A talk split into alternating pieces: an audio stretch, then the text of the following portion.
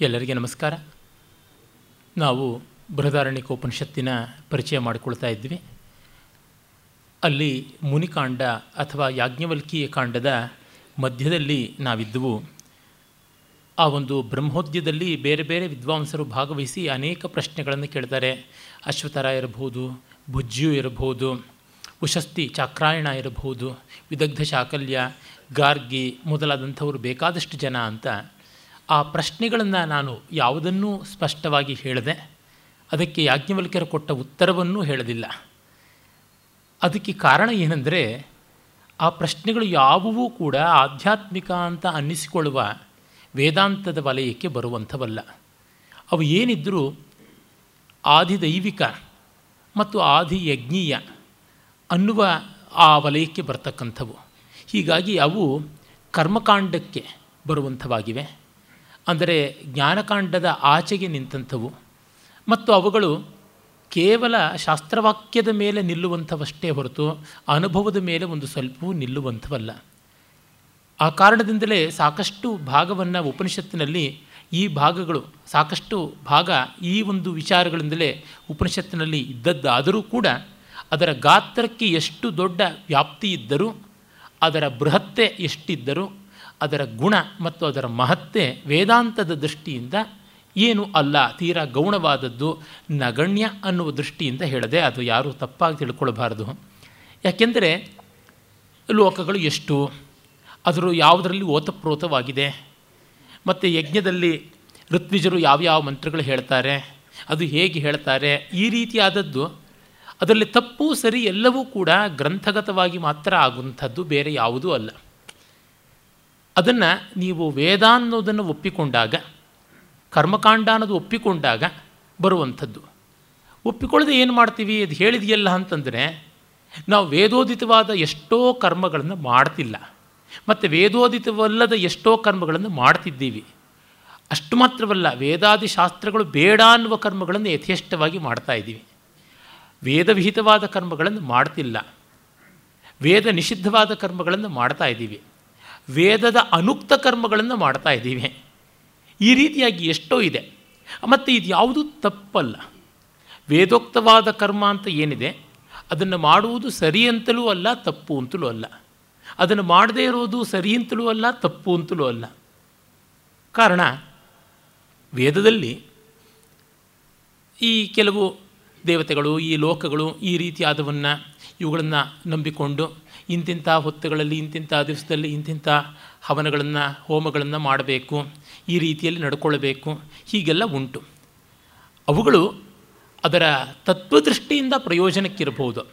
ಆ ತತ್ವದೃಷ್ಟಿಯಿಂದ ಪ್ರಯೋಜನ ಆಗುವಂಥವು ಇವತ್ತು ಎಷ್ಟೋ ಮಾಡ್ತಾ ಇದ್ದೀವಿ. ಈಗ ನಡೀತಾ ಇರತಕ್ಕಂಥ ನವರಾತ್ರ ಪರ್ವ ವೇದದಲ್ಲಿ ಉಕ್ತವಾದದ್ದಲ್ಲ. ಆದರೆ ನವರಾತ್ರ ಪರ್ವದಲ್ಲಿ ದೇವಿಯ ಉಪಾಸನೆಯ ರೂಪವಾಗಿ ಮಾಡುವಂಥದ್ದು ಯಾವುದುಂಟು? ಅದರ ತತ್ವ ವೇದಾಂತ ತತ್ವದ್ದೇ. ಅಲ್ಲಿ ಯಜ್ಞಯಾಗಾದಿಗಳ ರೂಪದ ಉಪಾಸನೆ ಏನಿದೆ, ಕರ್ಮಕಾಂಡೀಯವಾದಂಥ ತತ್ವಗಳು ಏನಿವೆ, ಅವು ಕಡೆಗೆ ಜ್ಞಾನಕಾಂಡಕ್ಕೆ ಬಂದಾಗ ಏನಾಗಿ ಸಂಭವಿಸುತ್ತವೆ, ಅದು ಯುಕ್ತವೇ ಆಗಿದೆ. ಆದರೆ ಆ ರೂಪದ ಮಟ್ಟಿಗೆ ತಕರಾರು ಮಾಡುವಂಥದ್ದು ಬೇಕಿಲ್ಲ. ಅಂದರೆ ಸರಳವಾಗಿ ಹೇಳಬೇಕು ಅಂತಂದರೆ, ಕೆಲವು ಹೋಟೆಲ್ಗಳಲ್ಲಿ ದೋಸೆಯನ್ನು ಅಂಡಾಕಾರವಾಗಿ ಎಲಿಪ್ಟಿಕಲ್ಲಾಗಿ ಹುಯ್ತಾರೆ. ಇನ್ನು ಕೆಲವು ದೋಸೆಗಳಲ್ಲಿ, ಇನ್ನು ಕೆಲವು ಹೋಟೆಲ್ಗಳಲ್ಲಿ ದೋಸೆಯನ್ನು ವರ್ತುಲಾಕಾರವಾಗಿ ಹಾಕ್ತಾರೆ. ಇನ್ನು ಕೆಲವು ಹೋಟೆಲ್ಗಳಲ್ಲಿ ದೋಸೆಯನ್ನು ಮಧ್ಯೆ ಛೇದ ಮಾಡಿ ಅದನ್ನೊಂದನ್ನು ಕೋಣಾಕಾರವಾಗಿ, ಕೋನ್ ಅಂದರೆ ಕಾನಿಕಲ್ಲಾಗಿ ಶಂಕುವಿನ ಆಕಾರದಲ್ಲಿ ಇಟ್ಟುಕೊಡ್ತಾರೆ. ಮತ್ತು ಕೆಲವು ಹೋಟೆಲ್ಗಳಲ್ಲಿ ದೋಸೆಯನ್ನು ತ್ರಿಕೋಣಾಕಾರವಾಗಿ ಮಡಚ್ತಾರೆ. ಇನ್ನು ಕೆಲವು ಕಡೆ ಸುರುಳಿ ಸುತ್ತಾರೆ ಇದರಿಂದ ದೋಸೆಯ ರುಚಿಗೆ ಏನಾದರೂ ವ್ಯತ್ಯಾಸ ಬರುತ್ತದೆಯಾ? ಅನುಭವ ವೈದ್ಯರಾದವರು ಹೇಳಿ. ಇಲ್ಲ. ಸ್ಪಷ್ಟ. ಆ ರೀತಿಯಲ್ಲೇ ರೂಪ ಮಾತ್ರ ನಿಷ್ಠೆ ಇರುವ ಪ್ರೆಸೆಂಟೇಷನಿನಲ್ಲಿ ವ್ಯತ್ಯಾಸ ಇರತಕ್ಕಂಥದ್ರೊಳಗೆ ಏನು ಬರುವಂಥದ್ದಲ್ಲ. ಇದೇ ಈ ಕರ್ಮಕಾಂಡೀಯಾದಿಗಳು ಕಲೆಯಾಗಿದ್ದಿದ್ದರೆ ಖಂಡಿತ ವ್ಯತ್ಯಾಸ ಬರ್ತಾಯಿತ್ತು ಲಾಲ್ಗುಡಿ ಜಯರಾಮನ್ನವರು ವಯಲಿನ್ನಲ್ಲಿ ನುಡಿಸಿದಂಥ ಕಲ್ಯಾಣಿಯನ್ನು ಕೇಳೋದಕ್ಕೆ ಹೋದಾಗ ಉಂಟಾಗುವ ಅನುಭವವೇ ಬೇರೆ. M S. ಸುಬ್ಬಲಕ್ಷ್ಮಿಯವರು ಕಲ್ಯಾಣಿಯನ್ನು ಹಾಡಿದಾಗ ಉಂಟಾಗುವ ಅನುಭವವೇ ಬೇರೆ. ಅಷ್ಟು ಮಾತ್ರ ಬೇಡ. ಬಾಲಮುರಳಿ ಕೃಷ್ಣ ಹಾಡಿಯೂ ಹಾಡ್ತಾರೆ, ವಯಲಿನ್ ನುಡಿಸ್ತಾರೆ, ವಯೋಲ ನುಡಿಸ್ತಾರೆ, ವೀಣೆಯನ್ನು ಅಭ್ಯಾಸ ಮಾಡಿದ್ರಂತೆ. ಇವು ಪ್ರತಿಯೊಂದರೊಳಗೂ ಅವರೇ ಹಾಡುವಂಥ ಅವರದೇ ರಾಗ ಅವ್ರದ್ದೇ ರಚನೆ ಅವ್ರದ್ದು ಮಹತಿಯೋ, ಲವಂಗಿಯೋ, ಸುಮುಖಮ್ಮೋ ಈ ರೀತಿಯಾದ ರಾಗಗಳನ್ನು ಅವರೇ ಆಯಾ ವಾದ್ಯದಲ್ಲಿ ನುಡಿಸಿದ್ರೆ ಒಂದೊಂದರೊಳಗೂ ಟೆಕ್ಸ್, ಅದು ಟೆಕ್ಸ್ಚರ್, ಟಿಂಬರ್, ಟೋನ್ ಅಂತ ಏನು ನಾವು ಹೇಳ್ತೀವಿ ಅದೆಲ್ಲ ಬೇರೆ ಆಗುತ್ತವೆ. ಕಲೆಯಲ್ಲಿ ರೂಪ ಸ್ವರೂಪಗಳಿಗೆ ಅವಿನಾಭಾವ ಸಂಬಂಧ ಇದೆ. ಆದರೆ ತತ್ವ ಶಾಸ್ತ್ರ ಹಾಗಲ್ಲ. ರೂಪವೇ ಬೇರೆ, ಸ್ವರೂಪವೇ ಬೇರೆ. ಹೀಗಾಗಿ ರೂಪ ಏನಾದರೂ ಸ್ವರೂಪ ಮುಖ್ಯವಾಗುವುದರಿಂದ ನಮಗೆ ಅಲ್ಲೆಲ್ಲ ಇರುವಂಥ ಪ್ರಶ್ನೆಗಳು, ಚರ್ಚೆಗಳು ಅಷ್ಟಾಗಿ ಪ್ರಯೋಜನಕ್ಕೆ ಬರುವಂಥವು ಅಲ್ಲ. ಹೀಗಾಗಿಯೇ ನಾವು ಅಶ್ವಲ ಮೊದಲಿಗೆ ಯಜ್ಞೀಯವಾದಂಥ ಪ್ರಶ್ನೆಗಳನ್ನು ಹೆಚ್ಚು ಕೇಳ್ತಾನೆ.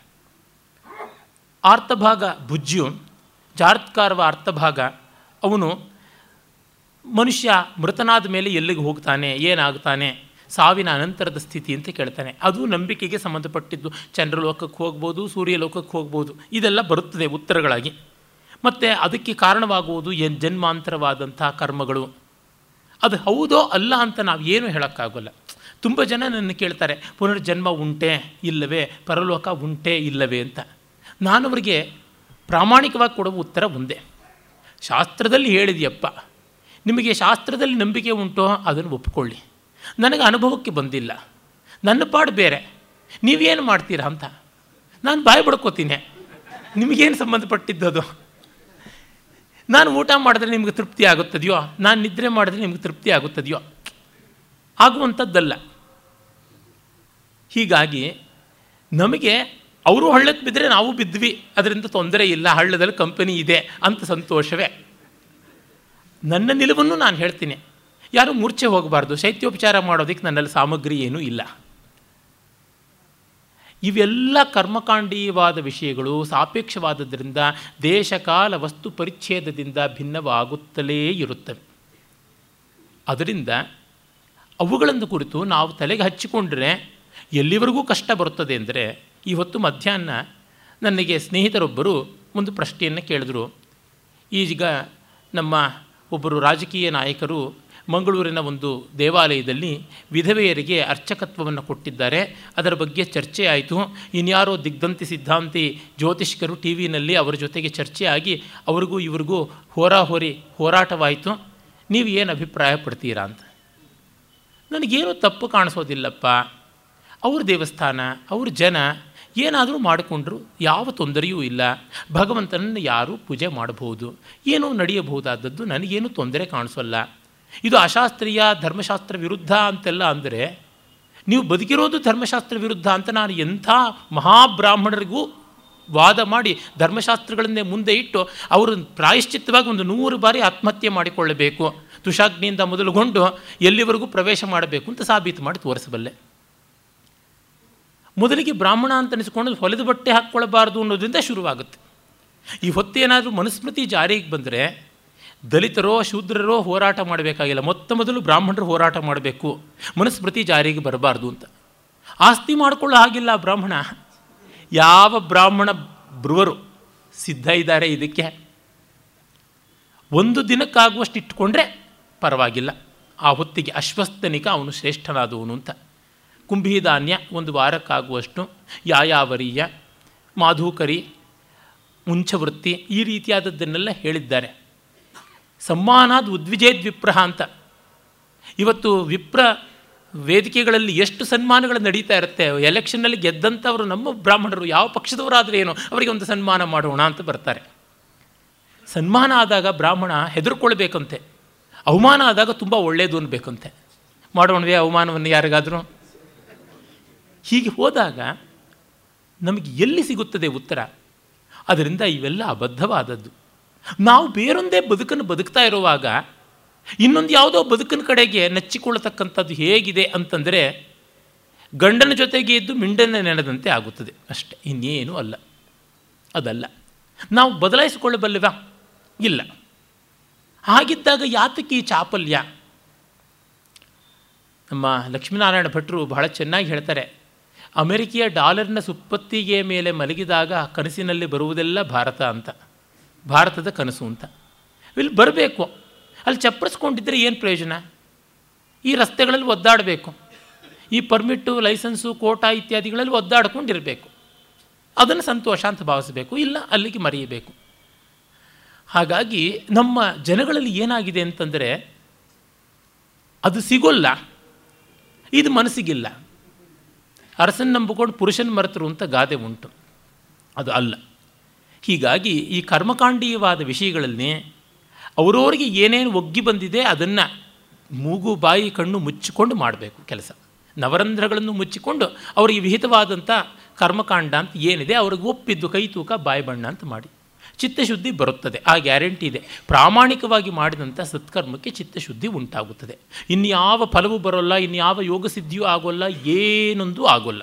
ನೀರಿನ ಮೇಲೆ ನಡೆಯೋಕ್ಕಾಗೋಲ್ಲ, ಬೆಂಕಿಯೊಳಗೆ ಹೋಗೋಕ್ಕಾಗೋಲ್ಲ, ಅಂತರಿಕ್ಷದಲ್ಲಿ ನಿಲ್ಲೋಕ್ಕಾಗೋಲ್ಲ, ಶೂನ್ಯದಿಂದ ಬಂಗಾರದ ಮಾವಿನಕಾಯಿ ಕೀಳೋಕ್ಕಾಗೋಲ್ಲ, ಏನನ್ನೂ ಮಾಡೋಕ್ಕಾಗೋಲ್ಲ, ಏನೂ ಮಾಡೋಕ್ಕಾಗೋಲ್ಲ ಅಷ್ಟೆ. ಹಾಗಾಗಿ ಇಲ್ಲಿ ಬರುವಂಥ ಎಷ್ಟೋ ವಿಷಯಗಳು ಆ ಬಗೆಯಾದದ್ದು. ಅದರಿಂದ ಉಪನಿಷತ್ತಿಗಾಗಲಿ, ವೇದಕ್ಕಾಗಲಿ ಯಾವ ಬಹುಮಾನವೂ ಇಲ್ಲ, ಯಾವ ಅವಮಾನವೂ ಇಲ್ಲ. ಆ ಕಾಲದ ನಂಬಿಕೆಗಳನ್ನು ಮುಂದೆ ಇಟ್ಕೊಂಡು ಅದೇ ದೊಡ್ಡದು ಅಂತ ಪ್ರಶ್ನೆ ಕೇಳಿದ್ರು. ನನಗೆ ಈ ಇಡೀ ಪ್ರಕರಣ ನೋಡುವಾಗ ನೆನಪಿಗೆ ಬರುತ್ತದೆ, ನಾನು ಎಂಜಿನಿಯರಿಂಗ್ ವಿದ್ಯಾರ್ಥಿಯಾಗಿದ್ದಾಗ ನನ್ನ ಸಹಪಾಠಿಯೊಬ್ಬ ಉತ್ತರ ಭಾರತದಿಂದ ಬಂದವನಿದ್ದ, ಕರೀಂ ಚೌಧರಿ ಅಂತ.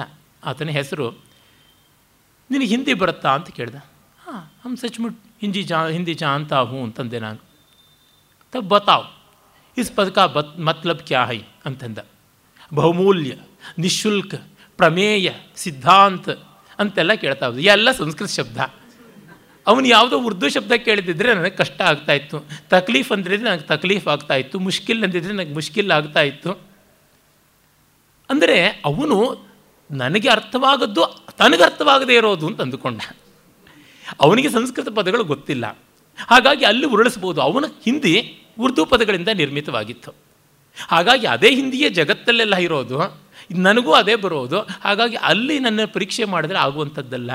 ತನಗೆ ಯಾವುದು ಕಷ್ಟವೋ ಅದನ್ನು ಕೇಳಿದ್ರೆ ಅಂತ ನಾವು ಯಾವತ್ತೂ ಅಂದುಕೊಳ್ಳೋದಿದೆ. ನಮಗೆ ಯಾವುದು ಕಷ್ಟವೋ ಅದು ಬೇರೆಯವ್ರಿಗೂ ಕಷ್ಟವಾಗಿರುತ್ತದೆ ಅಂದುಕೊಂಡು ಆ ವಿಷಯದಲ್ಲಿ ನಾವು ಪ್ರಶ್ನೆ ಮಾಡ್ತೀವಿ. ಆದರೆ ಅದು ಅವರಿಗೆ ಕೊಟ್ಟಿನ ಪಿಂಡಿ ಅಂತ ತೆಲುಗಿನಲ್ಲಿ ಹೇಳ್ತಾರಲ್ಲ, ಪಿಷ್ಟಪೇಷಣ, ಏನು ತೊಂದರೆ ಇಲ್ಲದೆ ಇರ್ಬೋದು. ಆಮೇಲೆ ಅಷ್ಟು ಹೇಳೋ, ಅಷ್ಟು ಹೇಳಿಬಿಟ್ಟು, ಏತೋ ಹಿಂದಿ ಹಿ ನಹಿ ಹೈ ಅಂತಂದೆ. ಇದು ಹಿಂದಿನೇ ಅಲ್ಲ ಅಂತ. ಅಷ್ಟು ನನಗೆ ಸಂಸ್ಕೃತ ಅಂತ. ಅಂದರೆ ಆ ಅಶ್ವಲ ಮೊದಲಾದವರೆಲ್ಲ ಕೇಳ್ಕೊಂಡಿದ್ದು ಅವ್ರಿಗೆ ಯಾವುದು ದೊಡ್ಡದೋ ಪೆಡಂಭೂತವೋ ಅನ್ನುವಂಥ ಆ ಪ್ರಶ್ನೆಗಳನ್ನು. ಯಾಜ್ಞವಲ್ಕಿರಿಗೆ ಅದು ಮಕ್ಕಳ ಆಟಿಕೆ, ಅದು ಗೊತ್ತಿದೆ. ಅದು ಒಂಥರ ಬೊಗಳೋನಾಗಿ ಮೂಳೆ ಹಾಕದಂತೆ. ಅದು ಕಚ್ಚಿ ಕಚ್ಚಿ ನಾಲಿಗೆಯನ್ನು ಗಾಯ ಮಾಡಿಕೊಂಡು ಆ ಗಾಯದಿಂದ ಸುರಿದ ನೆತ್ತರನ್ನೇ ಚಪ್ಪಡಿಸಿಕೊಂಡಿರುತ್ತದೆ ಅಂತಾರೆ. ಅದಕ್ಕೆ ಬೇಕು, ಆ ಮೂಳೆಯಲ್ಲಿ ಮಜ್ಜೆಯೂ ಇಲ್ಲ, ಮಾಂಸ ಮೊದಲೇ ಇಲ್ಲ. ಕಚ್ಚುವುದು ಮಾತ್ರ ಬಿಡಬೇಕು, ಆಗೋಲ್ಲ, ಬಬ್ಬಲ್ ಗಮ್ ಅಗದಂತೆ. ಏನೂ ಬರೋಲ್ಲ ದವಡೆ ನೋವು ಬರುತ್ತಷ್ಟೆ. ಆ ರೀತಿಯಾದಂಥ ಪ್ರಶ್ನೆಗಳು ಅವು. ಹಾಗಾಗಿ ಅವುಗಳಿಗೆ ಸಾರ್ಥಕ್ಯವನ್ನು ಹೇಳಬೇಕು ಅಂದರೆ ವೇದಾಂತದಿಂದ ಸಾರ್ಥಕ್ಯ ಹೇಳಬೇಕು. ನೇರವಾಗಿ ವೇದಾಂತದಿಂದ ಸಾರ್ಥಕ್ಯ ಹೇಳುವಾಗ ಯಾಕೆ? ಇದು ಬಕಬಂಧನ ನ್ಯಾಯ. ಕೊಕ್ಕರೆಯನ್ನು ಹಿಡಿಯೋದು ಹೇಗೆ ಅಂತಂದರೆ, ಏನಿಲ್ಲ, ನಡುಬೇಸಿಗೆಯಲ್ಲಿ, ನಟ್ಟ ನಡುವಿನ ದಿನದಲ್ಲಿ ದಿನ ಮಧ್ಯದಲ್ಲಿ ದಡಕ್ಕೆ ಬಂದಾಗ ಕೆರೆಯ ಅಥವಾ ನದಿಯ ದಡಕ್ಕೆ ಕೊಕ್ಕರೆ ಬಂದಾಗ ಅದರ ಕಣ್ಣಿಗೆ ಸೂರ್ಯನ ಝಳ ಬಿದ್ದು ಕಣ್ಣು ಒಂದು ಕ್ಷಣ ಮುಚ್ಚುತ್ತದೆ. ಆ ಕ್ಷಣದಲ್ಲಿ ತಲೆಯ ಮೇಲೆ ಒಂದು ಬೆಣ್ಣೆ ಮುದ್ದೆ ಇಡಿ. ಆಗ ಆ ಬೆಣ್ಣೆ ಮುದ್ದೆ ಸೂರ್ಯನ ಜಳಕ್ಕೆ ಕರಗುತ್ತಾ ಕಣ್ಣಿಗೆ ಇಳಿದು ಅದು ಕಣ್ಣನ್ನು ಪೂರ್ತಿಯಾಗಿ ಮುಚ್ಚಿಕೊಳ್ಳುತ್ತೆ. ಆಗ ಕುತ್ತಿಗೆ ಹಿಡ್ಕೊಳ್ಳಿ ಅಂತ. ಅದೇನು ಕರಗ ಹೊತ್ತಂತೆ ಹಾಗೇ ಹೊತ್ಕೊಂಡಿರುತ್ತೆ ಆ ಬೆಣ್ಣೆ ಮುದ್ದೆಯನ್ನು? ಒಂದು ಕ್ಷಣ ಕಣ್ಣು ಮುಚ್ಚಿದಾಗಿ ಬೆಣ್ಣೆ ಮುದ್ದೆಯೇ ಇಡಬಹುದಾದವ್ರಿಗೆ. ಅದರ ಕೊರಳು ಹಿಡಿಯೋಕ್ಕಾಗೋದಿಲ್ವ? ಈ ರೀತಿಯಾಗಿ ಕರ್ಮಕಾಂಡೀಯ ವಿಷಯವನ್ನೆಲ್ಲವನ್ನೂ ಕೂಡ ಜ್ಞಾನಕಾಂಡಕ್ಕೆ ಜಗ್ಗಿ ಜಗ್ಗಿ ಸಮನ್ವಯ ಮಾಡುವುದು. ಆರ್ಯ ಸಮಾಜದ ಬಹಳ ಮಹೋನ್ನತರಾದ ನೇತಾರರು ನಮ್ಮ ದಯಾನಂದ ಸರಸ್ವತಿಯವರು, ಆಮೇಲೆ ಅರವಿಂದರು, ಕಪಾಲಿ ಶಾಸ್ತ್ರಿಗಳು ಅವರುಗಳ ಗುರುಗಳಾಗಿದ್ದ ಎಡಬೆಡಂಗಿ ವಾಸಿಷ್ಠ ಗಣಪತಿ ಮುನಿಗಳು, ಒಂದು ಕಡೆಗೆ ರಮಣರಲ್ಲಿ ಅಚಲವಾದ ಶ್ರದ್ಧೆ ಇಟ್ಟುಕೊಂಡು, ಇನ್ನೊಂದು ಕಡೆ ಈ ಥರ ಅತಂತ್ರಗಳನ್ನು ಮಾಡಿಕೊಂಡಂಥ ಮಹಾ ಮೇಧಾವಿ ಮಹಾ ದಿಗ್ಧಂತಿ ದೊಡ್ಡ ಅವಧಾನಿಗಳಾದವರು ಮಹಾವಿದ್ವಾಂಸರು. ದೊಡ್ಡ ವಿದ್ವಾಂಸರಿಗೆ ಕನ್ಫ್ಯೂಷನ್ನು ಈ ರೀತಿಯಾದ esoteric meaning of the Veda ಅಂತ ಅಂಟಿಸ್ಕೊಂಡು ಬೇಕಾದಷ್ಟು ಜನ ಬಂದರು ಏನೂ ಇಲ್ಲ ಅದು. ಮಗು ಸತ್ರು ತೊಟ್ಲು ಬಟ್ಟೆ ವಾಸನೆ ಹೋಗಲಿಲ್ಲ ಅಂತ ಗಾದೆ ಇದೆ, ಆ ರೀತಿಯಾಗುತ್ತದೆ ಎಲ್ಲಕ್ಕೂ ಎಳೆದು ಎಳೆದು ಎಳೆದು ಅಧ್ಯಾತ್ಮಾರ್ಥ ಮಾಡೋದು ಬೇಕಿಲ್ಲ. ಅದನ್ನು ಹಾಗೆ ತೊಗೊಂಡ್ರೆ ಆಯಿತು. ಅದು ಹಾಗೆ ತಗೊಂಡಾಗ ಅದು ಗೌಣ ಅಂತ ಗೊತ್ತಾಗುತ್ತದೆ. ನಾವು ವೇದದ ಪ್ರತಿಶಬ್ದಕ್ಕೂ ಕೂಡ ಸಾರ್ಥಕ್ಯವನ್ನು ಕಲ್ಪಿಸಬೇಕು ಅಂತ ಹೋದಾಗ ಅದು ವೇದ ಸ್ವರೂಪವೇ ಆಗಿರೋದಿಲ್ಲ. ನ ಸರ್ವತ್ರ ಧ್ವನಿರಾಗಿಣಾ ಭಾವ್ಯಂ ಅಂತ ಆನಂದವರ್ಧನ ಹೇಳ್ತಾನೆ. ಎಲ್ಲ ಕಾವ್ಯದ ಎಲ್ಲ ಭಾಗಗಳಲ್ಲೂ ಧ್ವನಿ ಇರುತ್ತದೆ ಅಂತ ನಾವು ಜಿದ್ದು ಹಿಡ್ಕೊಂಡು ಹೋಗಬೇಕಾಗಿಲ್ಲ. ಏನಾಗುತ್ತದೆ? ನಾವು ಅಡುಗೆಗೆ ಅಂತ ಎಷ್ಟೋ ಪದಾರ್ಥಗಳನ್ನು ತಂದಿರ್ತೀವಿ, ತರಕಾರಿ. ಅದರ ಪ್ರತಿಯೊಂದು ಭಾಗದಲ್ಲಿಯೂ ಸಾರ ಇದೆ. ಪ್ರತಿಯೊಂದನ್ನು ಅಡುಗೆ ಮಾಡಿ ತಿನ್ನಬೇಕು ಅಂದರೆ, ಇಲ್ಲ ಇವನು ದನ ಆಗಬೇಕು ಅಥವಾ ಹಂದಿ ಆಗಬೇಕು. ಇಲ್ಲವೇ ಇವನು ಹೊಟ್ಟೆ ಕೆಡಬೇಕು. ತ್ಯಾಜ್ಯ ಕೆಲವಿರುತ್ತೆ, ಪೂಜ್ಯ ಕೆಲವಿರುತ್ತವೆ, ಗೌಣ ಕೆಲವಿರುತ್ತವೆ, ಮುಖ್ಯ ಕೆಲವಿರುತ್ತವೆ. ಆ ರೀತಿಯಾಗಿ ವೇದವಾದರೂ ಅಷ್ಟೇ ಬೈಬಲ್ ಆದರೂ ಅಷ್ಟೇ ಖುರಾನ್ ಆದರೂ ಅಷ್ಟೇ. ಹೀಗಾಗಿ ನಿರ್ಮಮವಾದ ರೀತಿಯಿಂದ ನೋಡಬೇಕು. ಶಂಕರರು ತಮ್ಮ ಭಾಷೆಗಳಲ್ಲಿ ಅದನ್ನು ತುಂಬ ಚೆನ್ನಾಗಿ ಸೂಚನೆ ಕೊಡ್ತಾರೆ, ನಾನು ಹೇಳಿದೆ. ಇದೆಲ್ಲವೂ ಕೂಡ ಆಖ್ಯಾಯಿಕೆ ಬ್ರಹ್ಮವಿದ್ಯಾ ಸ್ತುತಿಗಾಗಿ ಬಂದಿದೆ. ದೊಡ್ಡದು ಬ್ರಹ್ಮವಿದ್ಯೆ ಅಂತ ಹೇಳೋದಕ್ಕೆ ಎಂತೆಂಥ ವಿದ್ವಾಂಸರು ಏನೆಲ್ಲ ಪ್ರಶ್ನೆ ಕೇಳಿದ್ರು ಬಾಯಿ ಬಡ್ದ. ಇದು ಬ್ರಹ್ಮಜ್ಞಾನಿ ಇರ್ತಕ್ಕಂಥ ತಾಕತ್ತು. ಅಷ್ಟೇ ಅದನ್ನು ತಿಳ್ಕೊಳ್ಳಿ. ಕಾಕ್ ಆ್ಯಂಡ್ ಬುಲ್ ಸ್ಟೋರಿ ಅಂತಾರಲ್ಲ, ಆ ರೀತಿಯಾದದ್ದು. ಹೀಗೆ ಹೇಳಿ ವೇದಕ್ಕೆ ಅವಮಾನ ಮಾಡಬೇಕು ಅಂತಲ್ಲ. ಈ ರೀತಿಯಾದ ಭಾಗಗಳು ಬರುತ್ತವೆ. ಹಾಗಾಗಿ ನಾನು ಆ ಪ್ರಶ್ನೆಗಳನ್ನು ವಿಸ್ತರಿಸಲಿಲ್ಲ. ಬುಜ್ಜು ಅವನು ಕೇಳ್ತಾನೆ, ಕರ್ಮಫಲ ಯಾವ ರೀತಿಯಾದದ್ದು? ಅಂತ. ಮತ್ತು ವಿಷಯೇಂದ್ರಗಳಿಂದ ಗ್ರಸ್ತನಾಗಿ ಇರ್ತಕ್ಕಂಥ ಆತ್ಮ ಇದಾನೋ ಇಲ್ಲವೋ ಅಂತನ್ನುವಂಥದ್ದು. ಆಮೇಲೆ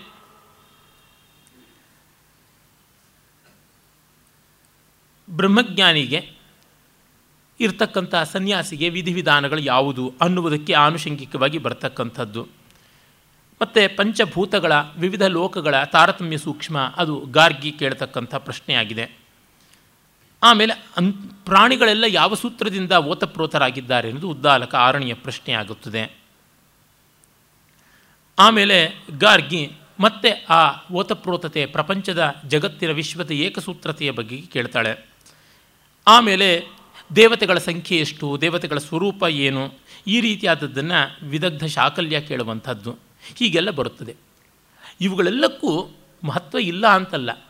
ಆದರೆ ವೇದಾಂತದ ಪರಮತಾತ್ಪರ್ಯದಲ್ಲಿ ಯಾವ ಮಹತ್ವವೂ ಇಲ್ಲ. ಅದು ಬ್ರಹ್ಮವಿದ್ಯೆಗೆ ಅವರು ಬರಲೇ ಇಲ್ಲ. ಕಾರಣ ಅವರು ಯಾರೂ ಬ್ರಹ್ಮಜ್ಞಾನಿಗಳಾಗಿರಲಿಲ್ಲ. ಯಾಜ್ಞವಲ್ಕ್ಯರೊಬ್ಬರೇ ಆಗಿದ್ದು. ಅದರಿಂದಲೇ ನಾವು ಆಮೇಲೆ ನೋಡ್ತೀವಿ, ನಿಜವಾಗಿ ಆ ಜ್ಯೋತಿರ್ಬ್ರಾಹ್ಮಣ ಪ್ರಕರಣದಲ್ಲಿ ಬರುವಂಥದ್ದೇ ದೊಡ್ಡದಾದದ್ದು ಅಂತ ಗೊತ್ತಾಗುತ್ತದೆ. ಈ ಕಾರಣದಿಂದಲೇ ಆ ಜ್ಯೋತಿರ್ಬ್ರಾಹ್ಮಣ ಪ್ರಕರಣದಲ್ಲಿ ಬರುವಂಥದ್ದು ತುಂಬ ವಿಸ್ತೃತವಾದದ್ದು. ಆ ಒಂದು ಜ್ಯೋತಿರ್ಬ್ರಾಹ್ಮಣ ಪ್ರಕರಣ ಒಂದರ ಮೇಲೆ ಸುರೇಶ್ವರರು ವಾರ್ತಿಕಿಯನ್ನು ಬರೆದಿದ್ದಾರಲ್ಲ, ಅದು ಸುಮಾರು ಸಾವಿರದ ಐವತ್ತೆರಡು ವಾರ್ತಿಕ ಶ್ಲೋಕಗಳಿಂದ ಕೂಡಿರತಕ್ಕಂಥದ್ದು. ಅಷ್ಟು ವಿಸ್ತಾರವಾಗಿ ಅದರ ವಿವರಣೆಯನ್ನು ಮಾಡುವಂಥದ್ದಾಗಿದೆ.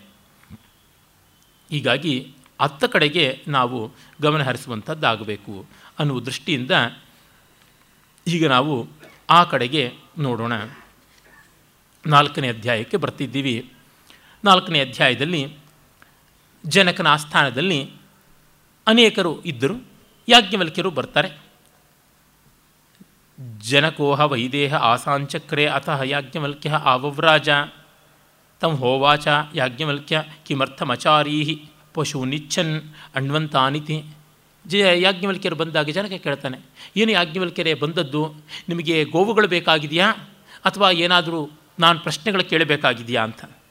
ಉಭಯಮೇವ ಸಂಭ್ರಾಡಿತಿ ಹೋವಾಚ ನನಗೆ ಗೋವುಗಳು ಬೇಕು, ನಿಮ್ಮ ಜ್ಞಾನ ಏನು ಅದನ್ನು ತಿಳಿಯಲೂ ಬೇಕು ಅಂತ.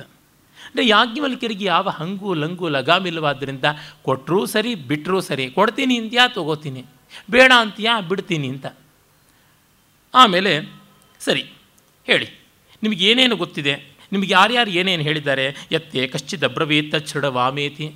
ಏನೇನು ನಿಮಗೆಲ್ಲ ಹೇಳಿದ್ದಾರೆ? All that information all the stuff nonsense ಅನ್ನುವ ಅರ್ಥದಲ್ಲಿ ಎಲ್ಲವನ್ನೂ ಹೇಳ್ತಾ ಬನ್ನಿ ಅಂತ. ಆಗ ಒಬ್ಬೊಬ್ಬರಾಗಿ ಹೇಳ್ತಾರೆ. ಜಿತ್ವಾ ಶೈಲಿನಿ ಅನ್ನೋರು ಹೇಳ್ತಾರೆ, ವಾಕ್ಯೇ ಬ್ರಹ್ಮ ಅಂತ ಹೇಳಿದ್ದಾರೆ ಅಂತ. ಹೌದು, ಅದು ಬಹಳ ಮುಖ್ಯವಾದದ್ದು, ವಾಕು ತುಂಬ ದೊಡ್ಡದು. ವಾಕ್ಯನ ಮೂಲಕವೇ ಜ್ಞಾನ, ತಿಳುವಳಿಕೆ, ವೇದಾದಿಗಳು ಎಲ್ಲವೂ ಋಗ್ವೇದೋ, ಯಜುರ್ವೇದ, ಸಾಮವೇದ, ಅಥರ್ವಾಂಗಿರಸ, ಇತಿಹಾಸ, ಪುರಾಣಂ, ವಿದ್ಯಾ, ಉಪನಿಷದ, ಶ್ಲೋಕ, ಸೂತ್ರಾಣಿ, ಅನುವ್ಯಾಖ್ಯಾನಾನಿ, ವ್ಯಾಖ್ಯಾನಾನಿ ಎಲ್ಲವೂ ಕೂಡ ಬರ್ತಕ್ಕಂಥದ್ದು ವಾಕ್ಯಿಂದ ವಾಚೈವ ಸಮ್ರಾಟ್ ಪ್ರಜ್ಞಾಯಂತೆ ವಾಗ್ವೈ ಸಮ್ರಾಟ್ ಪರಮಂ ಬ್ರಹ್ಮ ನೈನಂ ವಾಗ್ ಜಹಾತಿ ಸರ್ವಾಣ್ಯೇವಂ ಭೂತಾನ್ಯಭಿಕ್ಷರಂತಿ. ಇದೆಲ್ಲ ಹೌದು, ವಾಕು ದೊಡ್ಡದಾದದ್ದು ಮಾತಿಲ್ಲದೆ ಯಾವುದೂ ಇಲ್ಲ. ಮಾತಿನಿಂ ನಗೆ ನುಡಿಯು ಮಾತಿನಿಂ ಹಗೆ ಹೊಲಿಯು ಮಾತಿನಿಂ ಸರ್ವಸಂಪದವು ಲೋಕಕ್ಕೆ ಮಾತೇ ಮಾಣಿಕ್ಯ, ಸರ್ವಜ್ಞ ಅಂತ ಸರ್ವಜ್ಞ ಹೇಳೋದನ್ನೆಲ್ಲ ಇದೇ ರೀತಿಯಲ್ಲಿ. ಹೌದು. ಆದರೆ ನೀನು ಕೊಡುವುದನ್ನು ನಾನು ಗ್ರಹಿಸೋದಿಲ್ಲ. ಪಿತಾಮೇ ಅಮನ್ಯತ, ನ ಅನುಶಿಷ್ಯ ಹರೇ, ಹರೇತ ಇತಿ. ನಮ್ಮಪ್ಪ ಹೇಳಿದ್ರು, ಒಬ್ಬನಿಗೆ ಸರಿಯಾಗಿ ವಿದ್ಯೆ ಹೇಳದೆ ಏನು ತಗೋಬಾರ್ದು ಅಂತ. ಹಾಗಾಗಿ ನೀವು ಹೇಳಿದ್ದು ಕೇಳಿದೆ, ಇದು ಅಷ್ಟಕ್ಕಷ್ಟೇ ನೀವು ಗೋವುಗಳನ್ನು ಕೊಡ್ತೀನಿ ಅಂದರೆ ನಾನು ತೊಗೊಳ್ಳಲ್ಲ.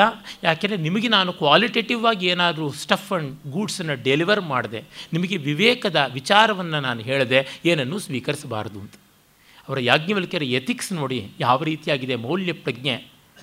ಪ್ರಾಮಾಣಿಕವಾದ ಜ್ಞಾನವನ್ನು ಹೇಳದೆ ಏನನ್ನು ಸ್ವೀಕರಿಸಬಾರದು. ನಿಜವಾಗಿ ಗುರುವಾಗದೆ ಗುರುದಕ್ಷಿಣೆ ಇಲ್ಲ. ನೀವೀಗ ಹೇಳ್ತಾ ಇರೋದನ್ನು ಕೇಳಿದ್ದೀನಿ, ವಾಗ್ಬ್ರಹ್ಮ ಏಕದೇಶೀಯವಾದದ್ದು ಅಷ್ಟೇ ಅಂತ. ಅದಾದ ಮೇಲೆ ಪ್ರಾಣವೇ ಬ್ರಹ್ಮ ಅಂತ ಉದಂಕ ಶೌಲ್ಬಾಯನ ಹೇಳಿದ್ದು ಅಂತ. ಹೌದು, ಪ್ರಾಣೋ ವೈ ಬ್ರಹ್ಮೇತಿ, ಅದು ನಿಜ, ಆದರೆ ಅದು ಪೂರ್ಣವಲ್ಲ.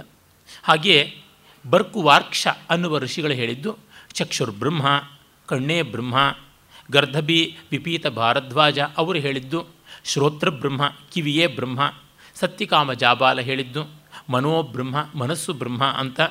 ಮತ್ತು ವಿದಗ್ಧ ಶಾಕಲ್ಯ ಹೇಳಿದ್ದು, ಹೃದಯವೇ ಬ್ರಹ್ಮ ಅಂತ. ಇವೆಲ್ಲವೂ ತಪ್ಪಲ್ಲ.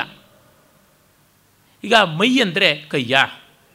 ಕೈಯೂ ಹೌದು, ಆದರೆ ಕೈಯೇ ಮೈಯಲ್ಲ ಮೈ ಅಂದರೆ ಕಾಲ, ಕಾಲು ಹೌದು, ಆದರೆ ಕಾಲೇ ಅಲ್ಲ.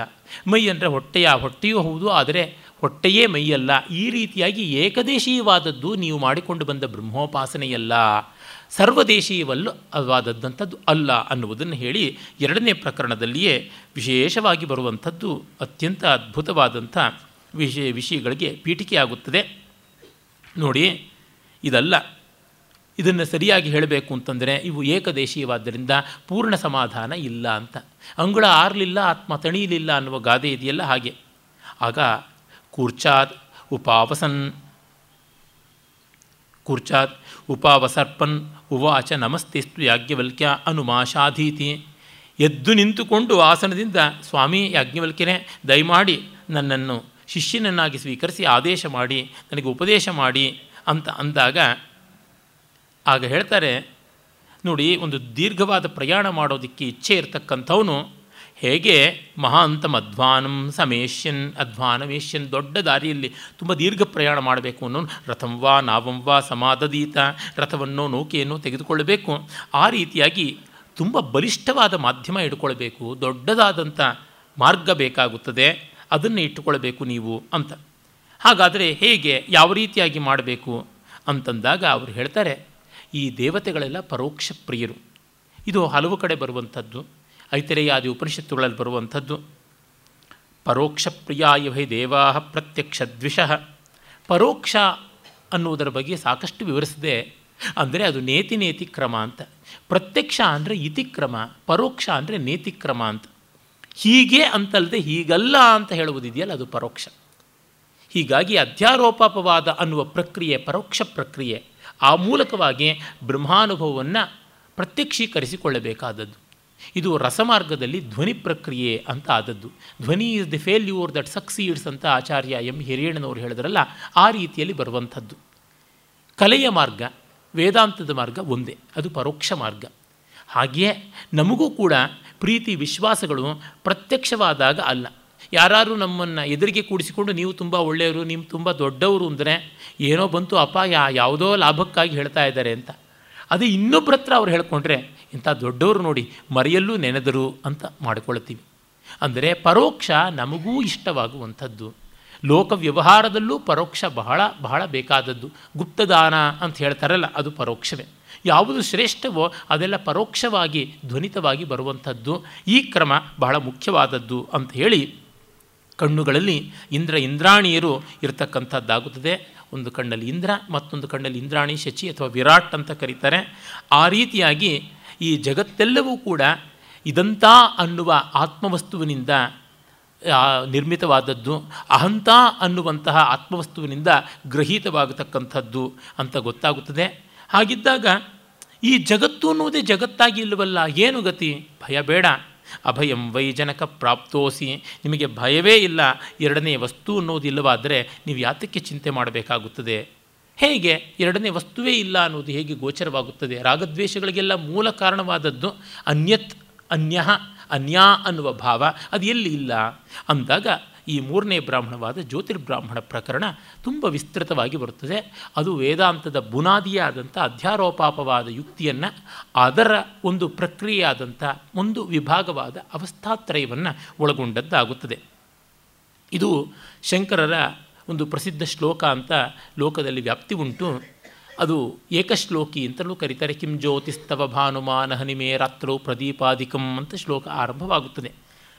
ಯಾಜ್ಞವಲ್ಕ್ಯ, ಕಿಂ ಜ್ಯೋತಿರಯಂ ಪುರುಷ ಇತಿ ಆದಿತ್ಯ ಜ್ಯೋತಿ ಸಮ್ರಾಡಿತಿ ಹೋ ವಾಚ ಆದಿತ್ಯೇನೈವಾಯಂ ಜ್ಯೋತಿಷಾಸ್ತೆ ಪಲ್ಯಯತೆ ಕರ್ಮ ಕುರುತೆ ವಿಪಲ್ಯ, ವಿಪಲ್ಯೇತೀತಿ ಏವಮೇವೈತದ್ ಯಾಜ್ಞವಲ್ಕ್ಯ. ಈ ರೀತಿಯಾಗಿ ಸಂವಾದ ಆಗುತ್ತದೆ. ನಮಗೆ ಕಾಣಿಸುವಂಥ ಜ್ಯೋತಿ ಬೆಳಕು ಯಾವುದು? ಸೂರ್ಯ. ಸೂರ್ಯ ಇಲ್ಲದಿದ್ದರೆ ಆಗುವಂಥದ್ದೇ ಅಲ್ಲ.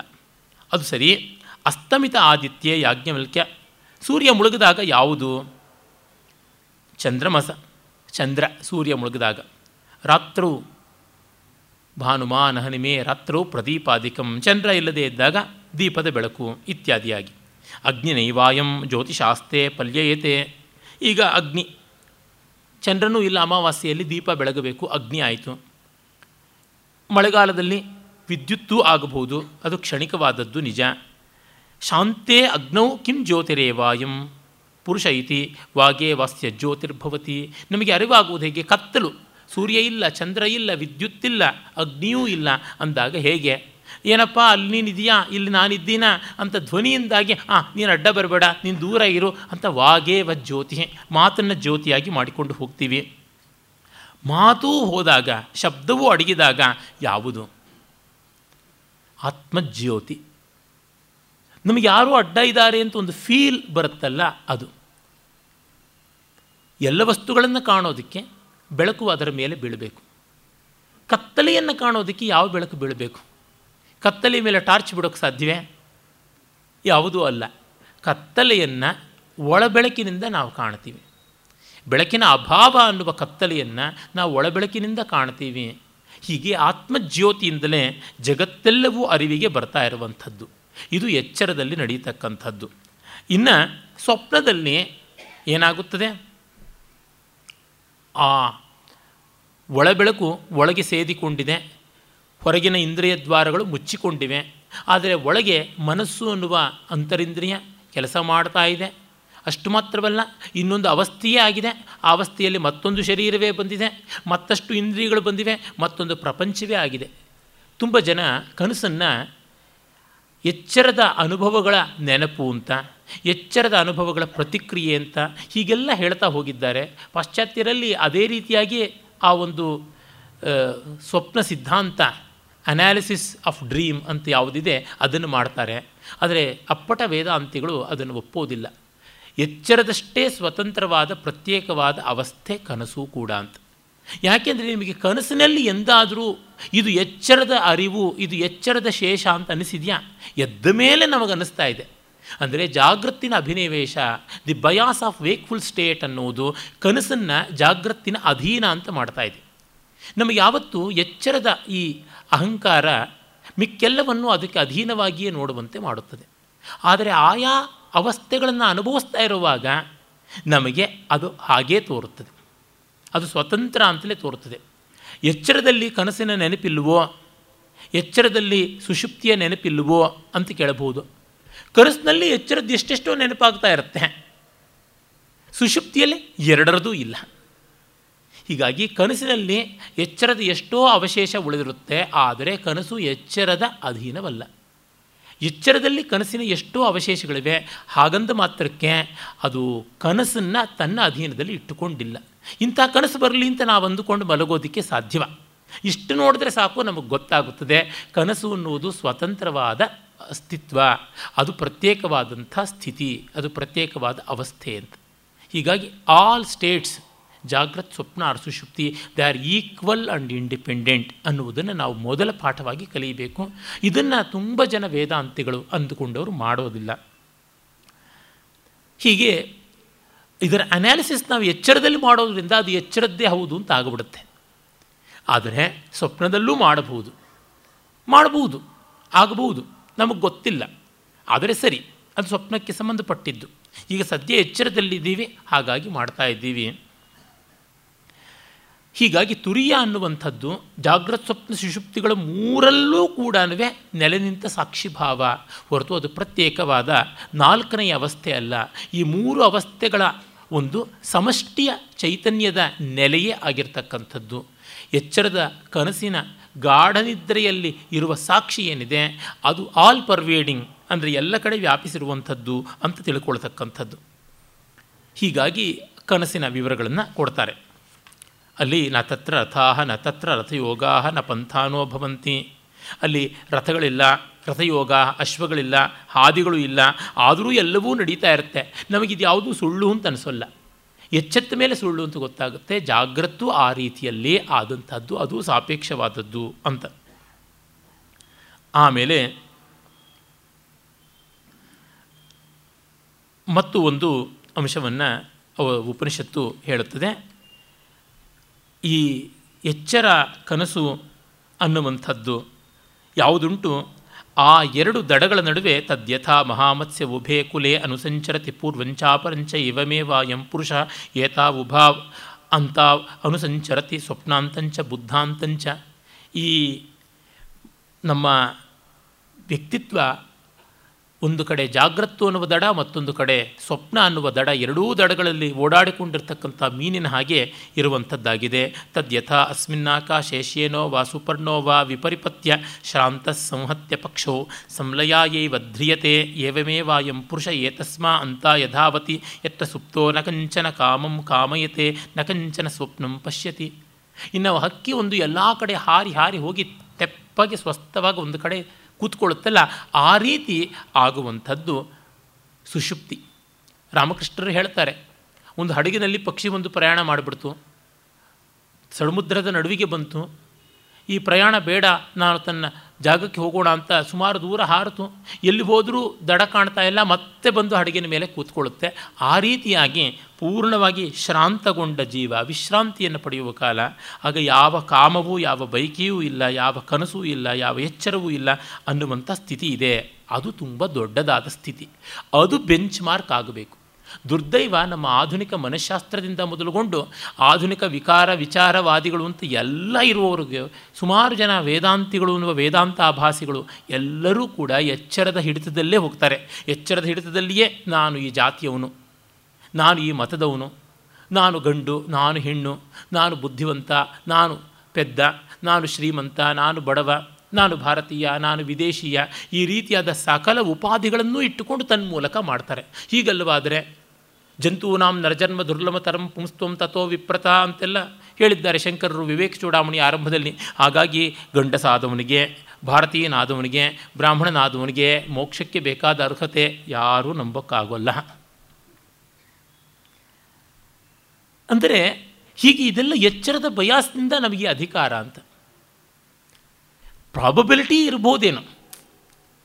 ಈಗ ಒಬ್ಬ ವಿದ್ಯಾರ್ಥಿ ವಿದ್ಯಾರ್ಥಿನಿ ಇಬ್ಬರನ್ನೂ ನೋಡಿದರೆ ನಮ್ಮ ಈ ಹೊತ್ತಿನ ದೇಶದ ಪರಿಸ್ಥಿತಿಯಲ್ಲಿ ಅವರಿಗೆ ಓದ್ತಾ ಇರುವಾಗ ತಮ್ಮ ಸ್ವತಂತ್ರಿಸಿ ಕೆಲಸ ಮಾಡೋದಕ್ಕೆ ಆಗೋಲ್ಲ ಅಪ್ಪ ಅಮ್ಮಂದರೆ ಹಂಗಲ್ಲಿರ್ತಾರೆ. ಓದು ಮುಗಿದು ತಮ್ಮ ಕೆಲಸ ಅಂತಾಗಿ, ಸಂಪಾದನೆ ಅಂತಾಗಿ ಎಕನಾಮಿಕ್ ಇಂಡಿಪೆಂಡೆನ್ಸ್ ಅನ್ನೋದು ಬಂದಾಗ ಒಂದಿಷ್ಟು ಮಾಡಬಹುದು ಅಂದರೆ ಈ ಹೊತ್ತು ಪಾಪ ನಮ್ಮ ಹೆಣ್ಣು ಮಕ್ಕಳಿಗೆ ಆಗಲೂ ಒಂದು ಸ್ವಲ್ಪ ಪಾರತಂತ್ರ್ಯ ಇರುತ್ತದೆ. ಮತ್ತು ಬೇಗ ಮದುವೆ ಮಾಡಿ ಎಲ್ಲಾದರೂ ಕಟ್ಟಿಬಿಡೋಣ ಅನ್ನುವಂಥ ತವಕ, ಧಾವಂತ ತಂದೆ ತಾಯಿಗಳಿಗಿರುತ್ತದೆ. ಹಾಗಾಗಿ ನಿಜವಾಗಿ ತಮ್ಮ ಬದುಕು ತಮ್ಮದಾಗಿ ಮಾಡಿಕೊಳ್ಳುವ ಅವಕಾಶ ಯಾವುದುಂಟು? Economic freedom social security and social stability ಅನ್ನೋದು ಬಂದಾಗ ಅವರಿಗೆ ಮುಂದೆ ಇನ್ನೊಂದು ಯಾರದೋ ಬದುಕಿನಲ್ಲಿ ನಾವು ಹೋಗೋದು, ನಮ್ಮ ಬದುಕಿನಲ್ಲಿ ಇನ್ಯಾರೋ ಬರುವುದು ಅನ್ನುವ ಸಾಪೇಕ್ಷ ಸ್ಥಿತಿಗೆ ನಡುವೆ ಕಡಿಮೆ ಅಂತರ ಉಂಟು. ಈಗಲೂ ಹೆಣ್ಣಿಗೆ ಇಪ್ಪತ್ತೆರಡು ಇಪ್ಪತ್ತ್ಮೂರಕ್ಕೆ ಹುಡುಕೋದಕ್ಕೆ ಆರಂಭ ಮಾಡ್ತಾರೆ ಅಥವಾ ಆಯಮ್ಮನೇ ಹುಡುಕೊಳ್ಳಬಹುದು ಒಟ್ಟಿನಲ್ಲಂತೂ ಅವರಿಗೆ ಓದು ಇಪ್ಪತ್ತೊಂದು ವರ್ಷಕ್ಕೆ ಮುಗಿಯುತ್ತೆ ಅಂದರೆ hardly two or three years one or two years ಉಳಿಯುತ್ತದೆ. ಅದೇ ಒಬ್ಬ ಗಂಡು ಹುಡುಗನಿಗೆ ಇಪ್ಪತ್ತೊಂದು ವರ್ಷಕ್ಕೆ ಡಿಗ್ರಿ ಮುಗಿಯುತ್ತದೆ ಅಂದರೆ ಅವನಿಗೆ ಇಪ್ಪತ್ತೆಂಟಕ್ಕೆ ಹುಡುಕೋದಕ್ಕೆ ಶುರು ಮಾಡ್ತಾರೆ. ಈಗ ಬಿಡಿ ಹೈಸ್ಕೂಲಲ್ಲೇ ಹುಡ್ಕೊಂಡು ಬಿಡ್ತಾ ಇದ್ದಾರೆ. ಆ ವೈಪರೀತ್ಯ ಏನು ಮಾಡೋಣ? ಅರೆ ಸಾಮಾನ್ಯ ಸ್ವಾಸ್ಥ್ಯ ಅಂತ ಇರುವಂಥ ಸಮಾಜದಲ್ಲಿ ಇವನಿಗೆ ಒಂದು ಏಳೆಂಟು ವರ್ಷಗಳ ಕಾಲ ಆ ಫ್ರೀಡಮ್ನ ಅನುಭವಿಸುವ ಅವಕಾಶ ಉಂಟು. ವಿವೇಕಿಯಾದನೋ ಬೇಕಾದಂತೆ ಮಾಡಿಕೊಳ್ಳಬಲ್ಲ. ನನ್ನ ಕೆಲವರು ಗೆಳೆಯರಿದ್ದಾರೆ. ಆ ಅವಧಿಯಲ್ಲಿ ಬೇಕಾದಷ್ಟು ಜ್ಞಾನವನ್ನು ಪಡ್ಕೊಂಡ್ರು. ಸಾಹಿತ್ಯ ಓದಿದ್ರು, ಸಂಗೀತ ತಿಳ್ಕೊಂಡ್ರು ನೃತ್ಯದ ಸ್ವಾರಸ್ಯ ತಿಳ್ಕೊಂಡ್ರು, ಶಾಸ್ತ್ರಗಳಲ್ಲಿ ಸಾರ ಯಾವುದು, ಅಸಾರ ಯಾವುದು ಅಂತ ಗ್ರಹಿಸಿಕೊಂಡ್ರು, ಲೋಕೋಪದೇಶವನ್ನು ಏನು ಅಂತ ಸ್ವೀಕಾರ ಮಾಡಿಕೊಂಡ್ರು, ಪರಿಜ್ಞಾನವನ್ನು ಪಡ್ಕೊಂಡ್ರು ಲೋಕ ಸಂಗ್ರಹ ಮಾಡಿಕೊಂಡ್ರು. ಇನ್ನು ಕೆಲವರು ಮಾಡಿಕೊಳ್ಳಲಿಲ್ಲ, ಹಾಗೆ ಹೋಗ್ತಾರೆ. ಆದರೆ ಈ ರೀತಿಯ ಪಾಸಿಬಿಲಿಟಿ ಅನ್ನೋದು ಹೆಚ್ಚಿರಬಹುದು. ಇವತ್ತು ನಮ್ಮ ದೇಶದಲ್ಲಿ, ಭಾರತದಲ್ಲಿ ಗಂಡಸರಿಗೆ ಇರಬಹುದು. ಪ್ರಕೃತಿಯು ಒಂದು ಮಟ್ಟಕ್ಕೆ ಸಹಕಾರಿ ಆಗಿರಬಹುದು. ಆದರೆ ಎಲ್ಲ ಕಾಲದಲ್ಲಿಯೂ ಹೀಗಿರುತ್ತೆ ಅಂತ ಹೇಳೋಕ್ಕಾಗೋಲ್ವಲ್ಲ? ಎಲ್ಲ ದೇಶದಲ್ಲಿಯೂ ಹೀಗಿರುತ್ತೆ ಅಂತ ಹೇಳೋಕ್ಕಾಗೋಲ್ವಲ್ಲ?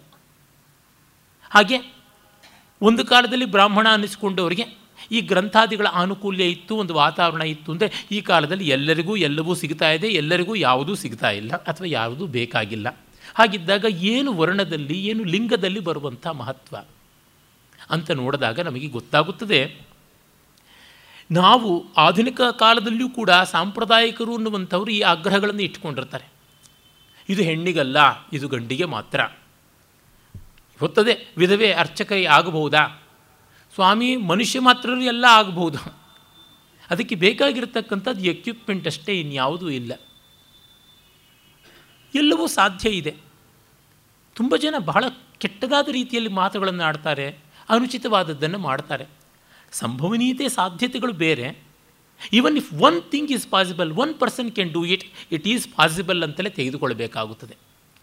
ಹೀಗೆ ಕಂಡಾಗ ನಾವು ಸುಷುಪ್ತಿಯನ್ನು, ಗಾಢ ನಿದ್ರೆಯನ್ನು ರೆಫರೆನ್ಸ್ ಆಗಿ ಇಟ್ಕೊಳ್ಬೇಕು ಯಾಕೆಂದರೆ ಅಲ್ಲಿ ಗಂಡಿನ ನಿದ್ರೆ, ಹೆಣ್ಣಿನ ನಿದ್ರೆ, ಬ್ರಾಹ್ಮಣನ ನಿದ್ರೆ, ವೈಶ್ಯನ ನಿದ್ರೆ, ಶೂದ್ರನ ನಿದ್ರೆ, ಭಾರತೀಯನ ನಿದ್ರೆ, ವಿದೇಶಿಯನ ನಿದ್ರೆ, ಮಗುವಿನ ನಿದ್ರೆ, ಮುದುಕನ ನಿದ್ರೆ, ರೋಗಿಯ ನಿದ್ರೆ, ಯಾವ ವ್ಯತ್ಯಾಸವೂ ಇಲ್ಲ. ಅತ್ರ ಪಿತಾ ಅಪಿತಾ ಭವತಿ, ಮಾತಾ ಅಮಾತಾ, ಲೋಕ ಅಲೋಕಾ, ದೇವ ಅದೇವಾ, ವೇದಾ ಅವೇದಾ ಅತ್ರ ಸ್ತೇನ ಅಸ್ತೇನೋ ಭವತಿ, ಭ್ರೂಣ ಅಭ್ರೂಣ, ಚಂಡಾಲ ಅಚಂಡಾಲ, ಪೌಲ್ಕಸ ಅಪೌಲ್ಕಸ, ಶ್ರಮಣ ಅಶ್ರಮಣ, ತಾಪಸ ಅತಾಪಸ. ಅನನ್ವಾಗತಂ ಪುಣ್ಯೇನ ಅನನ್ವಾಗತಂ ಪಾಪೇನ ತೀರ್ಣೋಹಿತದ ಸರ್ವಾನ್ ಶೋಕಾನ್ ಹೃದಯಸ್ಯ ಭವತಿ ಈ ಸುಷುಪ್ತಿಯಲ್ಲಿ ಅಪ್ಪ ಅಪ್ಪನಲ್ಲ, ಅಮ್ಮ ಅಮ್ಮನಲ್ಲ, ಲೋಕ ಲೋಕವಲ್ಲ, ದೇವರು ದೇವರಲ್ಲ, ವೇದಗಳು ವೇದಗಳಲ್ಲ, ಕಳ್ಳ ಕಳ್ಳನಲ್ಲ, ಭ್ರೂಣ ಹತ್ಯ, ಸ್ತ್ರೀ ಹತ್ಯ, ಬ್ರಹ್ಮತ್ಯಾದಿಗಳು ಮಾಡಿದವನು ಅವನಲ್ಲ, ಚಂಡಾಲ ಚಂಡಾಲ ಅಲ್ಲ. ಪೌಲ್ಕಸ ಅಂತಂದರೆ ಅದು ಒಂದು ಪ್ರತಿಲೋಮ ವಿವಾಹ. ಶೂದ್ರ ಮತ್ತು ಕ್ಷತ್ರಿಯ ಇವರಲ್ಲಿ ಹುಟ್ಟಿದಂಥದ್ದು. ಹೀಗೆ ಯಾರೂ ಯಾವುದೂ ಅಲ್ಲ, ಪುಣ್ಯ ಪುಣ್ಯವಲ್ಲ, ಪಾಪ ಪಾಪವಲ್ಲ, ತಪಸ್ವಿ ತಪಸ್ವಿ ಅಲ್ಲ. ಅವನು ಅದು ವ್ಯಕ್ತಿ ಯಾವುದೂ ಕೂಡ ಭಯಶೋಕ ಮೋಹಗಳನ್ನೆಲ್ಲ ದಾಟಿರುವಂಥ ಸ್ಥಿತಿ ಅಂತ. ಇದಕ್ಕಿಂತ ಸ್ಪಷ್ಟವಾಗಿ, ಇದಕ್ಕಿಂತ ನಿಚ್ಚಳವಾಗಿ ಇನ್ನು ಯಾವ ಉಪನಿಷತ್ತು, ಯಾವ ವೇದವೂ, ಯಾವ ಮತಗ್ರಂಥವೂ, ಯಾವ ಮತಾಚಾರ್ಯರು ಹೇಳಿಲ್ಲ, ಹೇಳೋದಕ್ಕೆ ಆಗೋಲ್ಲ. ಇದು ಬೃಹದಾರಣ್ಯಕದ ದೊಡ್ಡತನ, ಇದು ಯಾಜ್ಞವಲ್ಕ್ಯ ದರ್ಶನ. ನಮ್ಮ ಜ್ಞಾನ ಪರಂಪರೆ ಅಂತ ನೋಡಿದಾಗ ಎದ್ದು ತೋರುವ ಹೆಗ್ಗುರುತಾಗಿ ಭಗವಾನ್ ಯಾಜ್ಞವಲ್ಕ್ಯರು ನಿಲ್ತಾರೆ. ಭಗವಾನ್ ಶ್ರೀಕೃಷ್ಣ ನಿಲ್ತಾನೆ. ಗೌಡಪಾದ ಶಂಕರಾದಿಗಳು ನಿಲ್ತಾರೆ. ಈ ನೆಲೆಯನ್ನು ಮುಟ್ಟಿದವರಾಗಿ. ಈ ಡಿಕ್ಲರೇಷನ್ ಮಾಡಿಕೊಳ್ಳೋದಕ್ಕೆ ಎಷ್ಟು ಜನ ಮತಾಚಾರ್ಯರುಗಳಿಗೆ, ಎಷ್ಟು ಜನ ಸ್ವಾಮಿಗಳಿಗೆ, ಎಷ್ಟು ಜನ ಸನ್ಯಾಸಿಗಳಿಗೆ, ಎಷ್ಟು ಜನ ಪ್ರವಚನ ಪ್ರವಚನಪಟುಗಳಿಗೆ, ಎಷ್ಟು ಜನ ಬಾಬಾಗಳಿಗೆ, ಎಷ್ಟು ಜನ ಸೆಲ್ಫ್ ಸ್ಟೈಲ್ಡ್ ಇದರಲ್ಲಿ art of living art of dying artful living artful ಅಂದರೆ ಕಳ್ಳತನ, ಮೋಸ, ವಂಚನೆ ಅಂತ ಅರ್ಥ. ಇದೆಲ್ಲ ಮಾಡಿಕೊಂಡವ್ರಿಗೆ ಎಷ್ಟು ಜನಕ್ಕಾಗುತ್ತದೆ? ಆಗೋಲ್ಲ. ವೇದವೇ ಅಲ್ಲಿ ವೇದಗಳು ವೇದಗಳಾಗಿ ಇಲ್ಲ ಅಂತ. ಹೇಳುವಂಥದ್ದು ಇದೆಯಲ್ಲ? ಇದು ಯಾವ ಕುರಾನು, ಯಾವ ಬೈಬಲ್ ಹೇಳುತ್ತದೆ, ಯಾವ ಧಮ್ಮಪದ ಹೇಳುತ್ತದೆ? ಯಾವ ಜಿನಾನುಶಾಸನ ಹೇಳುತ್ತದೆ? ಯಾವುದು ಹೇಳಲ್ಲ. ಯಾಜ್ಞವಲ್ಕಿಯ ದರ್ಶನ ಔಪನಿಷದ ದರ್ಶನ, ವೇದಾಂತವೇ ಹೇಳುವುದು. ಆ ಕಾರಣದಿಂದ ಅದು ದೊಡ್ಡದು. ಇದು ತನ್ನನ್ನು ತಾನು ತನ್ನ ವ್ಯಕ್ತಿತ್ವದಿಂದ ಇಲ್ಲ, ತನ್ನ ಉಪಾಧಿಯಿಂದ ಇಲ್ಲ ಅಂತ ನಿರಸನ ಮಾಡಿಕೊಳ್ಳೋದಿದೆಯಲ್ಲ ಅದು ತುಂಬ ದೊಡ್ಡದಾದ ಸ್ಥಿತಿ. ನಾನು ಪಡೆಯೋಕ್ಕಾಗಿಲ್ಲ. ಅದು ದೊಡ್ಡದು ಅಂತ ಇನ್ಫಾರ್ಮೇಷನ್ನ ಕೊಡ್ತಾ ಇದ್ದೀನಿ ಅಷ್ಟೇ ವಿತ್ ಆಲ್ ಮಾಡೆಸ್ಟಿ ನಾನು ಹೇಳ್ತಿದ್ದೀನಿ. ಅರೆ, ಇದು ದೊಡ್ಡದು ಅಂತ ಗೊತ್ತಾಗುವ ಪ್ರಜ್ಞೆ ಮಾತ್ರ ಉಂಟು. ಯದ್ವೈ ತನ್ನ ಪಶ್ಯತಿ ಪಶ್ಯನ್ ವೈತನ್ನ ಪಶ್ಯತಿ, ನ ಹಿ ದ್ರಷ್ಟು ದೃಷ್ಟೇ ವಿಪರಿಲೋಪೋ ವಿದ್ಯತೆ ಅವಿನಾಶಿತ್ವಾತ್ ನತು ತದ್ವಿತೀಯಮಸ್ತಿ, ತತಃ ಅನ್ಯದ್ವಿಭಕ್ತಂ ಯತ್ ಪಶ್ಯೇತ್. ಅವನು ಸುಷುಪ್ತಿಯಲ್ಲಿ ಯಾವುದನ್ನೂ ನೋಡದೇ ಇರೋದಕ್ಕೆ ಕಾರಣ, ಅವನು ನೋಡ್ತಾ ಇದ್ದರೂ ಕೂಡ ಎರಡನೇದೊಂದು ನೋಡುವುದು ಇರದೇ ಇರೋದರಿಂದ ನೋಡಲ್ಪಡುವುದು ಅವನು ದೃಶ್ಯ ಇಲ್ಲದೆ ಬರೀ ದ್ರಷ್ಟ್ರ ಮಾತ್ರ ಇದ್ದಾನೆ. There is no object to watch it's only one's own self ಅನ್ನುವ ಸಬ್ಜೆಕ್ಟ್ ಉಂಟು ಕಣ್ಣು ಬಿಟ್ಟು ಇನ್ಯಾವ ನೋಟವೂ ಇಲ್ಲ, ಕಿವಿ ಬಿಟ್ಟು ಇನ್ಯಾವ ಶಬ್ದವೂ ಇಲ್ಲ, ಮೂಗು ಬಿಟ್ಟು ಇನ್ಯಾವ ವಾಸನೆಯೂ ಇಲ್ಲ, ನಾಲಿಗೆ ಬಿಟ್ಟು ಮತ್ಯಾವ ಪದಾರ್ಥವೂ ಇಲ್ಲ, ಚರ್ಮ ಬಿಟ್ಟು ಮತ್ಯಾವ ವಸ್ತುವೂ ಇಲ್ಲ ಸ್ಪರ್ಶಕ್ಕೆ. ಮನಸ್ಸು ಬಿಟ್ಟು ಇನ್ಯಾವುದೂ ಇಲ್ಲ. ಈ ಪಂಚೇಂದ್ರಿಯಗಳೂ ಇಲ್ಲ. ಯಾವುದೂ ಇಲ್ಲ. ಇರುವಂಥದ್ದು ತಾನು ಆನಂದ ಸ್ವರೂಪಿ ಅನ್ನುವಂಥದ್ದು ಯದ್ವೈತನ್ನ ಜಿಘ್ರನ್ ಜಿಘ್ರನ್ ವೈನತ್ತನ್ನ ತನ್ನ ಜಿಘ್ರತಿ ನ ಘ್ರಾತು ಘ್ರಾತ್ರೇರ್ ವಿಪರಿಲೋಪೋ ವಿದ್ಯತೆ ಅವಿನಾಶಿತ್ವಾತ್. ಅಂತ ಯದ್ವೈತನ್ನ ರಸಯತೆ ಶಬ್ದ ಸ್ಪರ್ಶ ರೂಪ ರಸಗಂಧ ಯದ್ವೈತನ್ನ ಶೃಣೋತಿ ಯದ್ವೈತನ್ನ ಸ್ಪೃಶತಿ ಯದ್ವೈತನ್ನ ವಿಜಾನಾತಿ ಯದ್ವೈತನ್ನ ಮುನುತೆ. ಹೀಗಾಗಿ ಅನ್ನಮಯ, ಪ್ರಾಣಮಯ, ಮನೋಮಯ, ವಿಜ್ಞಾನಮಯವೂ ಇಲ್ಲ ಆನಂದಮಯತ್ವವೂ ಇಲ್ಲ, ಆನಂದ ಮಾತ್ರ ಉಂಟು ಅಂತನ್ನುವಂಥದ್ದು.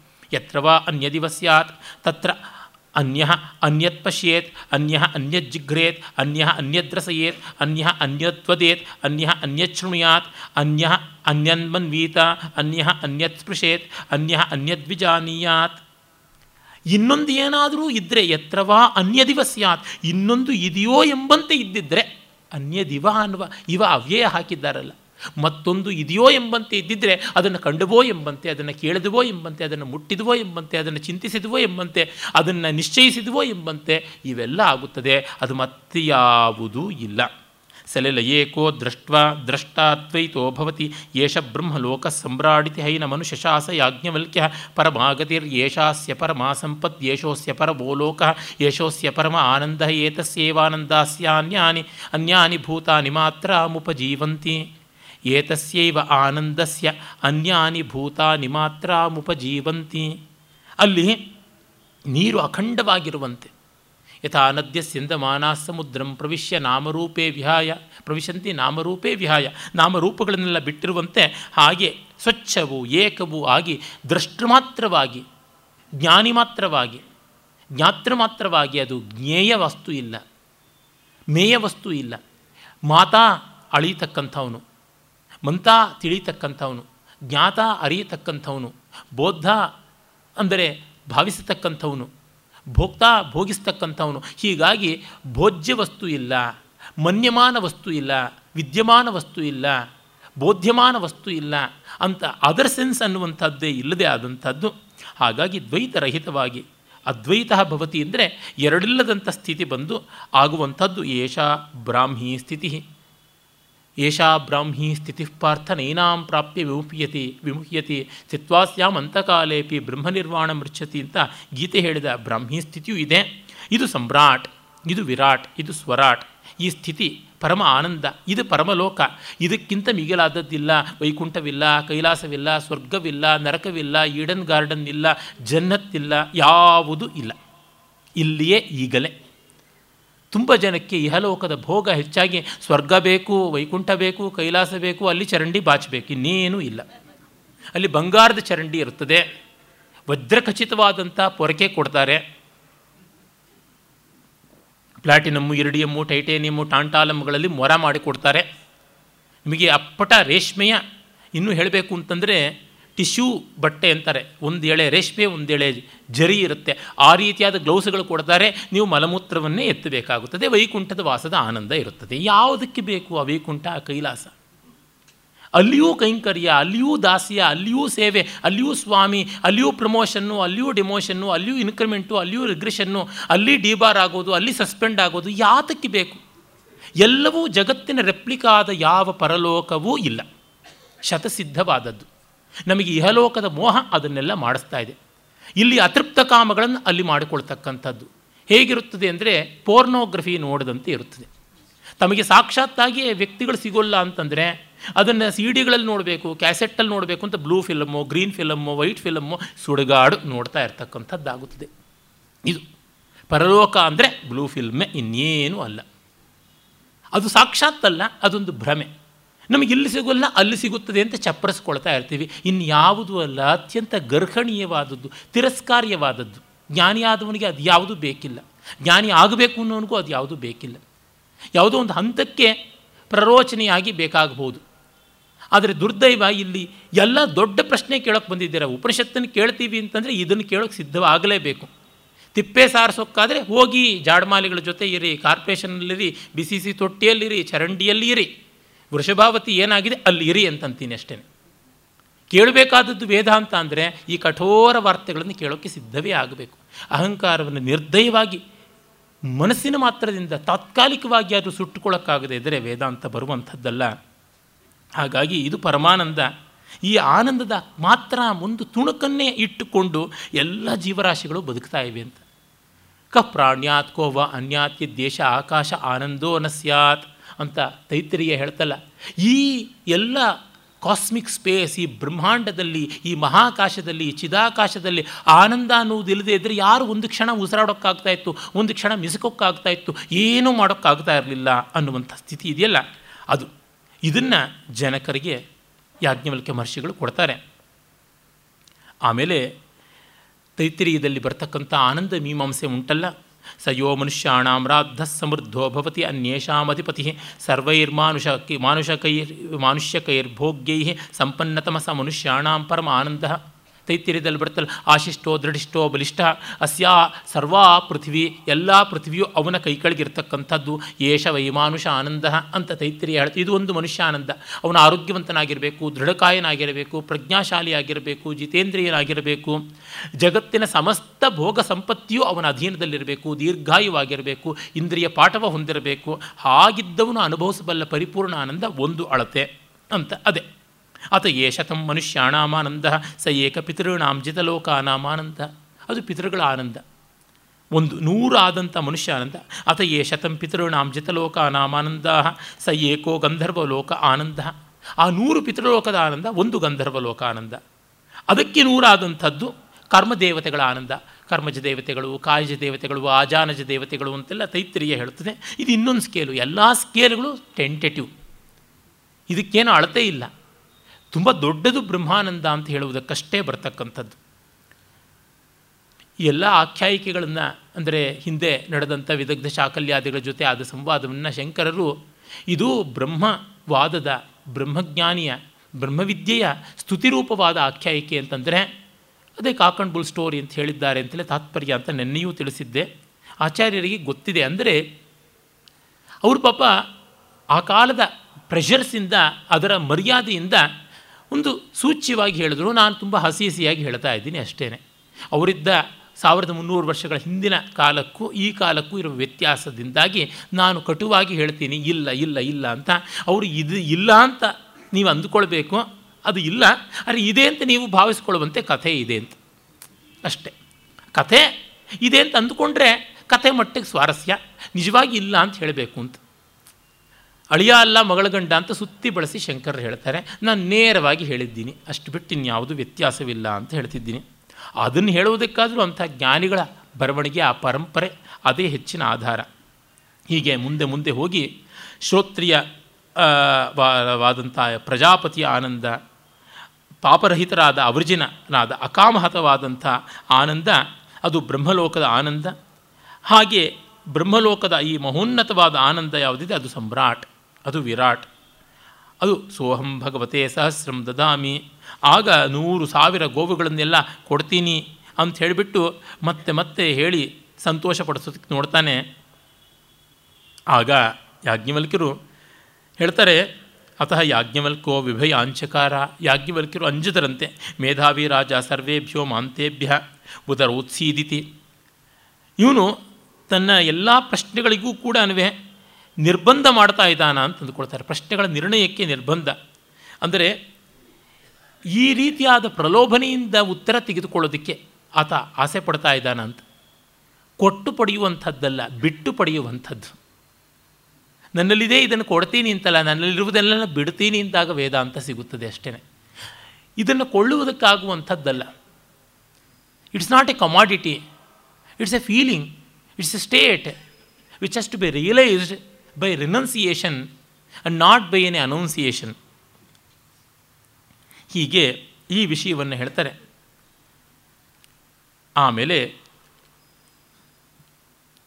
ಬ್ರಹ್ಮದ ಇದಂ ಬ್ರಹ್ಮಾಯಾತಿ ಇದಂ ಆಗಚ್ಚತೀತಿ ಆ ಬ್ರಹ್ಮವು ಬರುತ್ತದೆ ನಮ್ಮ ಆನಂದಾನುಭವವನ್ನು ನಮಗೆ ತಂದು ಕೊಡುತ್ತದೆ ಅನ್ನುವ ಭರವಸೆಯಿಂದ ಸಾಧನೆಯನ್ನು ಮಾಡಬೇಕಾದದ್ದನ್ನು ಹೇಳಿ ಪ್ರಾಣೋತ್ಕ್ರಮಣ ಯಾವ ರೀತಿಯಾಗಿ ಆಗುತ್ತದೆ ಅನ್ನೋದನ್ನು ಹೇಳ್ತಾರೆ. ಅದು ಮತ್ತೆ ನಮಗೆಲ್ಲರಿಗೂ ಗೊತ್ತಿರುವಂತೆ ಶಾಸ್ತ್ರ ಮಾತ್ರವಾದಂಥದ್ದು ಅಂದರೆ ಪ್ರಾಣ ಹೋಗುವ ಕಾಲದಲ್ಲಿ ವಾಗ್ವೃತ್ತಿ ಹೋಗಿ, ಮನೋವೃತ್ತಿಯಲ್ಲಿ, ಮನೋವೃತ್ತಿ ಹೋಗಿ, ಪ್ರಾಣವೃತ್ತಿಯಲ್ಲಿ ಸೇರಿಕೊಳ್ತಕ್ಕಂಥದ್ದಾಗುತ್ತದೆ.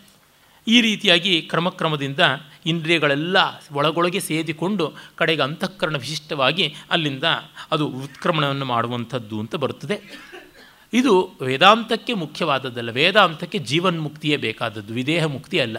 We want demand drafts no post dated cheques ಜೀವನ್ಮುಕ್ತಿಯೇ demand draft ವಿದೇಹ ಮುಕ್ತಿಯೇ ಪೋಸ್ಟ್ ಡೇಟೆಡ್ ಚೆಕ್ ಆ ಕಾರಣದಿಂದ ಅದಕ್ಕೆ ಯಾವ ದೊಡ್ಡ ಬೆಲೆಯೂ ಇಲ್ಲ. ಸತ್ತ ಮೇಲೆ ನಾನು ಏನಾಗ್ತೀನಿ ಅನ್ನೋದನ್ನು ಕಟ್ಟಿಕೊಂಡು ಏನು?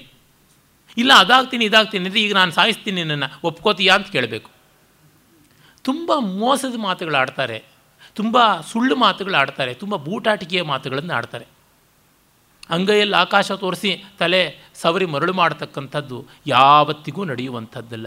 ನಿರ್ದಯವಾಗಿ ಈಗ ಇಲ್ಲಿ ಅನ್ನೋದನ್ನು ತೋರ್ಪಡಿಸಿಕೊಡಬೇಕು. ಮಕ್ಕಳು ಒಪ್ಪೋದಿಲ್ಲ. ನಾಳೆ ಕೊಡ್ತೀನಿ ಅಂದರೆ ಬೇಡ, ಈಗಲೇ ಕೊಡು ಅಂತಾರೆ.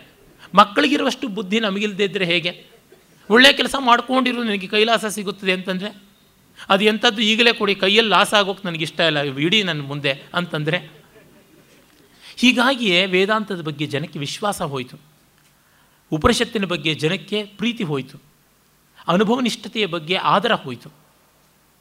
ಬೂಟಾಟಿಕೆ ಟಕ್ಕು ಮಾಡುವುದರಿಂದ.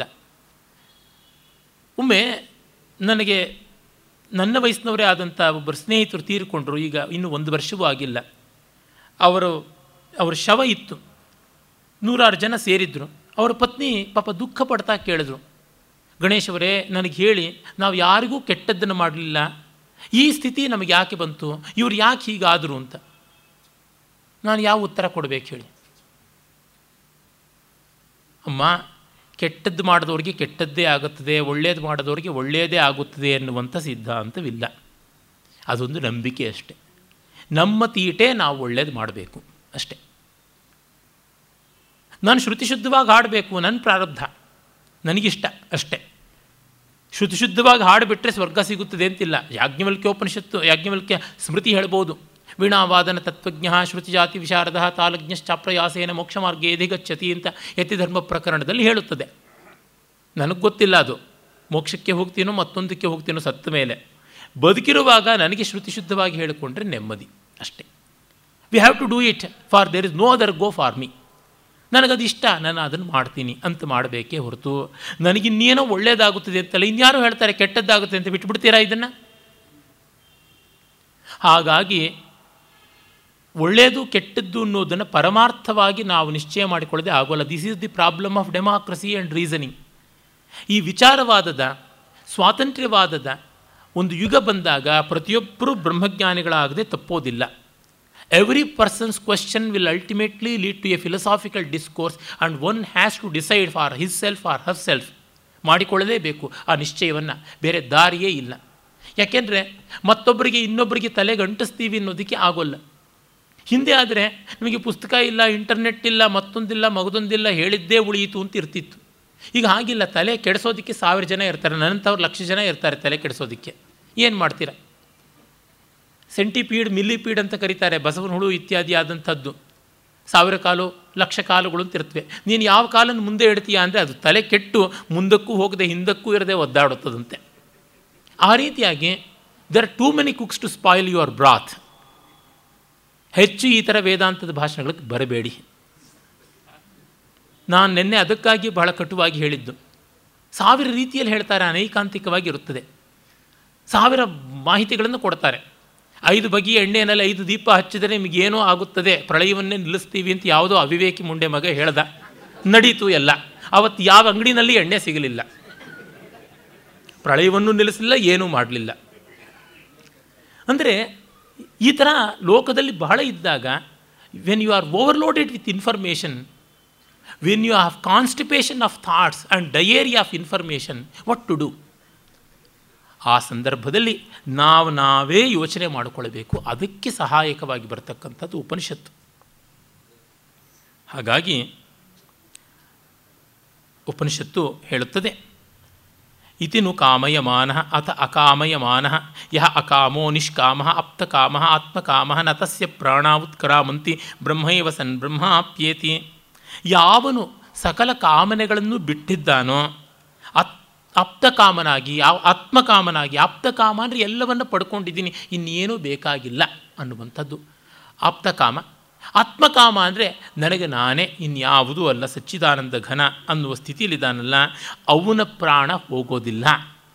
ತಾನು ಬೇರೆ ಅಲ್ಲ, ಪ್ರಾಣ ಬೇರೆ ಅಲ್ಲ, ಹೊರಗಿನ ಪ್ರಾಣ ಇಲ್ಲ, ಒಳಗಿನ ಪ್ರಾಣ ಇಲ್ಲ ಅಂದರೆ ಹೋಗೋದೆಲ್ಲಿಗೆ, ಬರೋದೆಲ್ಲಿಗೆ? ಹೀಗಾಗಿ ಅವನು ಬ್ರಹ್ಮೈವ ಸನ್ ದೇಹಧಾರಿಯಾಗಿದ್ದಾಗಲೂ ಬ್ರಹ್ಮವಾಗಿದ್ದು, ದೇಹ ಬಿಟ್ಟಾಗಲೂ ಬ್ರಹ್ಮವೇ ಆಗಿರುತ್ತಾನೆ ಅನ್ನುವಂಥದ್ದು ಇಲ್ಲಿ ಬರತಕ್ಕಂಥದ್ದು. ಹೀಗೆ ಈ ಜನಕ ಯಾಜ್ಞವಲ್ಕ್ಯ ಸಂವಾದದಲ್ಲಿ ಮನೋಹರವಾಗಿ ಈ ಎಲ್ಲ ವಿಷಯಗಳು ಬರ್ತವೆ ಆಮೇಲೆ ಈಶಾವಾಸ್ಯದ ಕೆಲವೊಂದು ಮಾತುಗಳು ಬರ್ತವೆ ಅದು ನಾನು ಈಶಾವಾಸ್ಯದ ಸಂದರ್ಭದಲ್ಲಿಯೇ ಹೇಳುವಂಥದ್ದಾಗಿದ್ದರಿಂದ ಮತ್ತೆ ಅದರ ಪುನರುಕ್ತಿ ಅನ್ನುವಂಥದ್ದು ಬೇಕಿಲ್ಲ. ಅದಾದ ಮೇಲೆ ಸನ್ಯಾಸ, ಅಂದರೆ ಯತಿಧರ್ಮದ ಪ್ರಕರಣವನ್ನು ಕುರಿತು ಕೆಲವೊಂದು ಮಾತುಗಳು ಹೇಳ್ತಾರೆ. ಆತನಿಗೆ ಪುತ್ರೈಷಣಾಯಾಶ್ಚ ವಿತ್ತೈಷಣಾಯಾಶ್ಚ ಲೋಕೈಷಣಾಯಾಶ್ಚ ವ್ಯುತ್ಥಾಯ ಅಥ ಭಿಕ್ಷಾಚರ್ಯಾಂ ಚರಂತಿ ಯಾ ಹ್ಯೇವ ಪುತ್ರೈಷಣಾ ಸಾ ವಿತ್ತೈಷಣಾ ಯಾ ವಿತ್ತೈಷಣಾ ಸಾ ಲೋಕೈಷಣ ಉಪೇಹ್ಯೇತೆ ಏಷಣೇ ಇವ ಭವತಃ. ಸನ್ಯಾಸಿ ಆದವನಿಗೆ ಪುತ್ರೈಷಣ ಅಂದರೆ ಸಂತಾನದ ಬಯಕೆ, ವಿತ್ತೇಷಣ, ಸಂಪತ್ತಿಯ ಬಯಕೆ ಲೋಕೈಷಣ ಈ ಜಗತ್ತಿನಿಂದ ಆಗಬೇಕಾದದ್ದು ಇದೆ ಅನ್ನುವುದು ಯಾವುದೂ ಇಲ್ಲದೆ ಅವನು ಕರತಲ ಭಿಕ್ಷಾ ತರುತಲ ವಾಸ ಹಾಗಿರ್ತಾನೆ ಹೀಗಾಗಿ ಸಕಲ ಕಾಮನೆಗಳಿಂದ ರಹಿತನಾಗಿ, ಅಕಾಮ ಹತನಾಗಿ, ನೆಮ್ಮದಿಯಿಂದ ಬಂಧರಹಿತನಾಗಿ ಇರ್ತಾನೆ ಹಾಗಾಗಿ ಅಗೃಹ್ಯೋ ನಹಿ ಗೃಹ್ಯತೆ, ಅಶೀರ್ಯೋ ನಹಿ ಶೀರ್ಯತೆ, ಅಸಂಗೋ ನಹಿ ಸಜ್ಜತೆ ಅಸಿತೋ ನ ವ್ಯತತೆ ನ ಏತತ್ ಹೈ ಹೈವೇತೆ ನ ತರತ ಇತಿ ಹಾಗಾಗಿ ಅತಃ ಪಾಪಂ ಅಕರವಮಿತಿ ಅತಃ ಕಲ್ಯಾಣಂ ಅಕರವಮಿತಿ, ಉಭೇವು ಹೈವೇಶ ಏತೇತರತಿ ತರತಿ, ನೈನಂ ಕೃತ ಕೃತೆ ತಪಥ. ಹಾಗಾಗಿ ಅವನು ಯಾವುದಕ್ಕೂ ಹಿಗ್ಗುವುದಿಲ್ಲ, ಕುಗ್ಗುವುದಿಲ್ಲ, ತಗ್ಗುವುದಿಲ್ಲ, ಬಗ್ಗುವುದಿಲ್ಲ ಸಕ್ತಿ ಇಲ್ಲ ಆಸಕ್ತಿ ಇಲ್ಲ ಬಂಧರಹಿತನಾಗಿ, ವ್ಯಥಾರಹಿತನಾಗಿ, ಇದು ಪಾಪ, ಇದು ಪುಣ್ಯ ಅನ್ನುವ ಚಿಂತೆಗಳಿಲ್ಲದೆ ಎಲ್ಲವನ್ನೂ ದಾಟಿರತಕ್ಕಂಥವನಾಗ್ತಾನೆ, ವಿರಜ ವಿಪಾಪ್ಮ ಆಗಿರುವಂಥವನು. ಶಾಂತದಾಂತನಾಗಿ ಅವನಿರ್ತಾನೆ. ಹಾಗಾಗಿ ಭೂತ್ವ ಆತ್ಮಾನ್, ಆತ್ಮ, ಆತ್ಮನ್ಯೇವ ಆತ್ಮಾನಂ ಪಶ್ಯತಿ, ಸರ್ವಮಾತ್ಮಾನಂ ಪಶ್ಯತಿ, ನೈನಂ ಪಾಪ್ಮಾ ತರತಿ, ಸರ್ವಂ ಪಾಪ್ಮಾನಂ ತರತಿ. ಆ ಕಾರಣದಿಂದ ಅವನು ವಿಪಾಪೋ ವಿರಜ ಅವಿಚಿಕಿತ್ಸ, ಅವಿಚಿಕಿತ್ಸೋ ಬ್ರಾಹ್ಮಣೋ ಭವತಿ. ಅವನು ವಿರಜ ರಜೋಗುಣವಿಲ್ಲದೆ, ವಿಪಾಪ ಪಾಪವಿಲ್ಲದೆ, ಅವಿಚಿಕಿತ್ಸ ಯಾವುದೇ ಗೊಂದಲ ಕನ್ಫ್ಯೂಷನ್ ಇಲ್ಲದೆ ಬ್ರಾಹ್ಮಣ ಬ್ರಹ್ಮವನ್ನು ಪಡೆದವನಾಗಿ ಇರ್ತಾನೆ. ಇದು ಬ್ರಾಹ್ಮಣ್ಯ ನಿಜವಾದದ್ದು. ಆಚಾರ್ಯರು ಹೇಳ್ತಾರೆ, ಪ್ರಾಗೇ ತಸ್ಮಾತ್ ದರ್ಶನಾತ್ ಗೌಣಂ ತರ್ಸ್ಯ ಬ್ರಾಹ್ಮಣ್ಯಂ. ಈ ಆತ್ಮಜ್ಞಾನಕ್ಕೆ ಮುಂಚೆ ನಾನು ಬ್ರಾಹ್ಮಣ ಅಂತ ಹೇಳ್ಕೊಳ್ಳೋದು ಜುಜ್ಬೀತನ ಅಂತ. ಈಗ ನಡೆಯದ ನಾಣ್ಯ, ಹತ್ತು ಪೈಸಾ ನಾಲ್ಕಾಣೆ ಎರಡು ಪೈಸಾ, ಮೂರು ಪೈಸಾ, ಉಫ್ ಅಂತ ಉದರೆ ಗಾಳಿಯಲ್ಲಿ ಹಾರು ಹೋಗ್ತಕ್ಕಂಥ ಒಂದು ಕಾಸು, ಇವನ್ನು ಇಟ್ಟುಕೊಂಡು ನನಗೂ ದುಡ್ಡಿದೆ ಅಂತ ಅನ್ನುವುದು ಎಷ್ಟು ಗೇಲಿಯೋ ಆ ಮಟ್ಟಕ್ಕೆ ಗೇಲಿ. ಬೆನ್ನು ಕರೆಕೊಳ್ಳುವ ಸಾಧನ ಮಾತ್ರವಾಗಿ ಯಜ್ಞೋಪವೀತ ಉಳಿದಂಥ ಬ್ರಾಹ್ಮಣ ಬ್ರಾಹ್ಮಣ ಅಧಮ ಅದಲ್ಲ, ಬ್ರಹ್ಮಜ್ಞಾನವೇ ಮುಖ್ಯವಾದದ್ದು ಅಂತನ್ನುವುದನ್ನು ಹೇಳ್ತಾರೆ ಹೀಗಾಗಿ ಅದು ಬಹಳ ದೊಡ್ಡದಾದದ್ದು, ಅದು ನಿಶ್ಚಯವಾದದ್ದು ಅಂತ. ಅದಕ್ಕೆ ಇಡೀ ನೀನು ಈ ಒಂದು ಜ್ಞಾನವನ್ನು ಕೊಟ್ಟಿದ್ದರಿಂದ ನನಗೆ ರಾಜ್, ನಿನಗೆ ರಾಜ್ಯವನ್ನೇ ಕೊಟ್ಬಿಡ್ತೀನಿ, ನಿನಗೆ ಸರ್ವಸ್ವನ್ನೂ ಕೊಡ್ತೀನಿ, ವಿದೇಹಾನ್ ದದಾಮಿ. ಮತ್ತು ಅಷ್ಟು ಮಾತ್ರವಲ್ಲ ಮಾಂಚಾಪಿ ಸಹ ದಾಸ್ಯ ಏತಿ ನಾನೇ ನಿನಗೆ ದಾಸನಾಗ್ಬಿಡ್ತೀನಿ ಅಂತ ಜನಕ ಹೇಳ್ತಾನೆ. ಆಗ ಇವರು ಹೇಳ್ತಾರೆ, ಬೇಡಪ್ಪ ಅವ್ಯಾವುದೂ ನನಗೆ ಬೇಡ. ನಿನಗೆ ಬಂತಲ್ಲ? ಅಭಯಂ ಹಿ ವೈ ಬ್ರಹ್ಮ ಭವತಿ, ಯಯೇವಂ ವೇದ. ನಿನಗೆ ಅಭಯ ಬಂತಲ್ಲ? ಅದಕ್ಕಿಂತ ಇನ್ನೇನು ಬೇಕಾದದ್ದು? ಯಾವುದು ನನಗೆ ಬೇಡದ್ದು ಅಂತ ಯಾಜ್ಞವಲ್ಕ್ಯರು ಬಿಡ್ತಾರೆ. ಅಂದರೆ ಈ ಆತ್ಮಜ್ಞಾನ ಅನ್ನುವುದು ಆ ಮಟ್ಟದ ಅತಿ ಮನೋಹರವಾದ, ಲೋಕೋತ್ತರವಾದ, ಲೋಕಾತಿಕ್ರಾಂತವಾದ ಸ್ಥಿತಿ. ಅದರ ಅರಿವೇ ಆಗದೇ ಇದ್ದರೂ ಅದರ ಅನುಭವವೇ ಆಗದೇ ಇದ್ದರೂ ಅದರ ಸ್ಥಿತಿಯನ್ನು ಊಹೆ ಮಾಡಿಕೊಳ್ಳೋದ್ರಿಂದಲೇ ಎಷ್ಟೋ ಸಮಾಧಾನ, ಸಂತೋಷ ಬರುತ್ತದೆ. ಒಂದು ಭರವಸೆ ಉಂಟು. ಅನುಭವ ಆಗದೇ ಇದ್ದರೂ ಪ್ರಾಮಾಣಿಕವಾದ ಅನುಭವದ ಲಕ್ಷಣ ಏನು ಅಂತ ಪ್ರಾಮಾಣಿಕವಾದ ಶಾಸ್ತ್ರದಿಂದ ತಿಳ್ಕೊಂಡಾಗ ಒಂದು ಮಟ್ಟದ ಪೊಸೆಸಿವ್ನೆಸ್ ಅಂತೀವೆಲ್ಲ ಒಂದು ಮಟ್ಟದ ಅಜ್ಞಾನ ಹೋಗುತ್ತದೆ, ಒಂದು ಮಟ್ಟದ ಭಯ ಹೋಗುತ್ತದೆ. Even the theoretical comprehension of it is far more better than having not got it ಈ ಅರ್ಥದಲ್ಲಿ ವೇದಾಂತದ ಜ್ಞಾನ ತುಂಬ ದೊಡ್ಡದಾದದ್ದು. ಅದಾದ ಮೇಲೆ ಐದನೇ ಬ್ರಾಹ್ಮಣದಲ್ಲಿ ನಾವು ಹಿಂದೆಯೇ ನೋಡಿದಂತಹ ಯಾಜ್ಞವಲ್ಕ ಮೈತ್ರೇಯಿ ಸಂವಾದ ಹೆಚ್ಚು ಕಡಿಮೆ ಅದೇ ರೀತಿಯಲ್ಲೇ ಪುನರುಕ್ತವಾಗಿ ಬರುತ್ತದೆ. ತುಂಬ ಸುಂದರವಾದದ್ದು. ಆದರೆ ಮತ್ತೆ ಪುನರುಕ್ತವಾಗಿರುವಂಥದ್ದನ್ನು ನೋಡ್ತೀವಿ.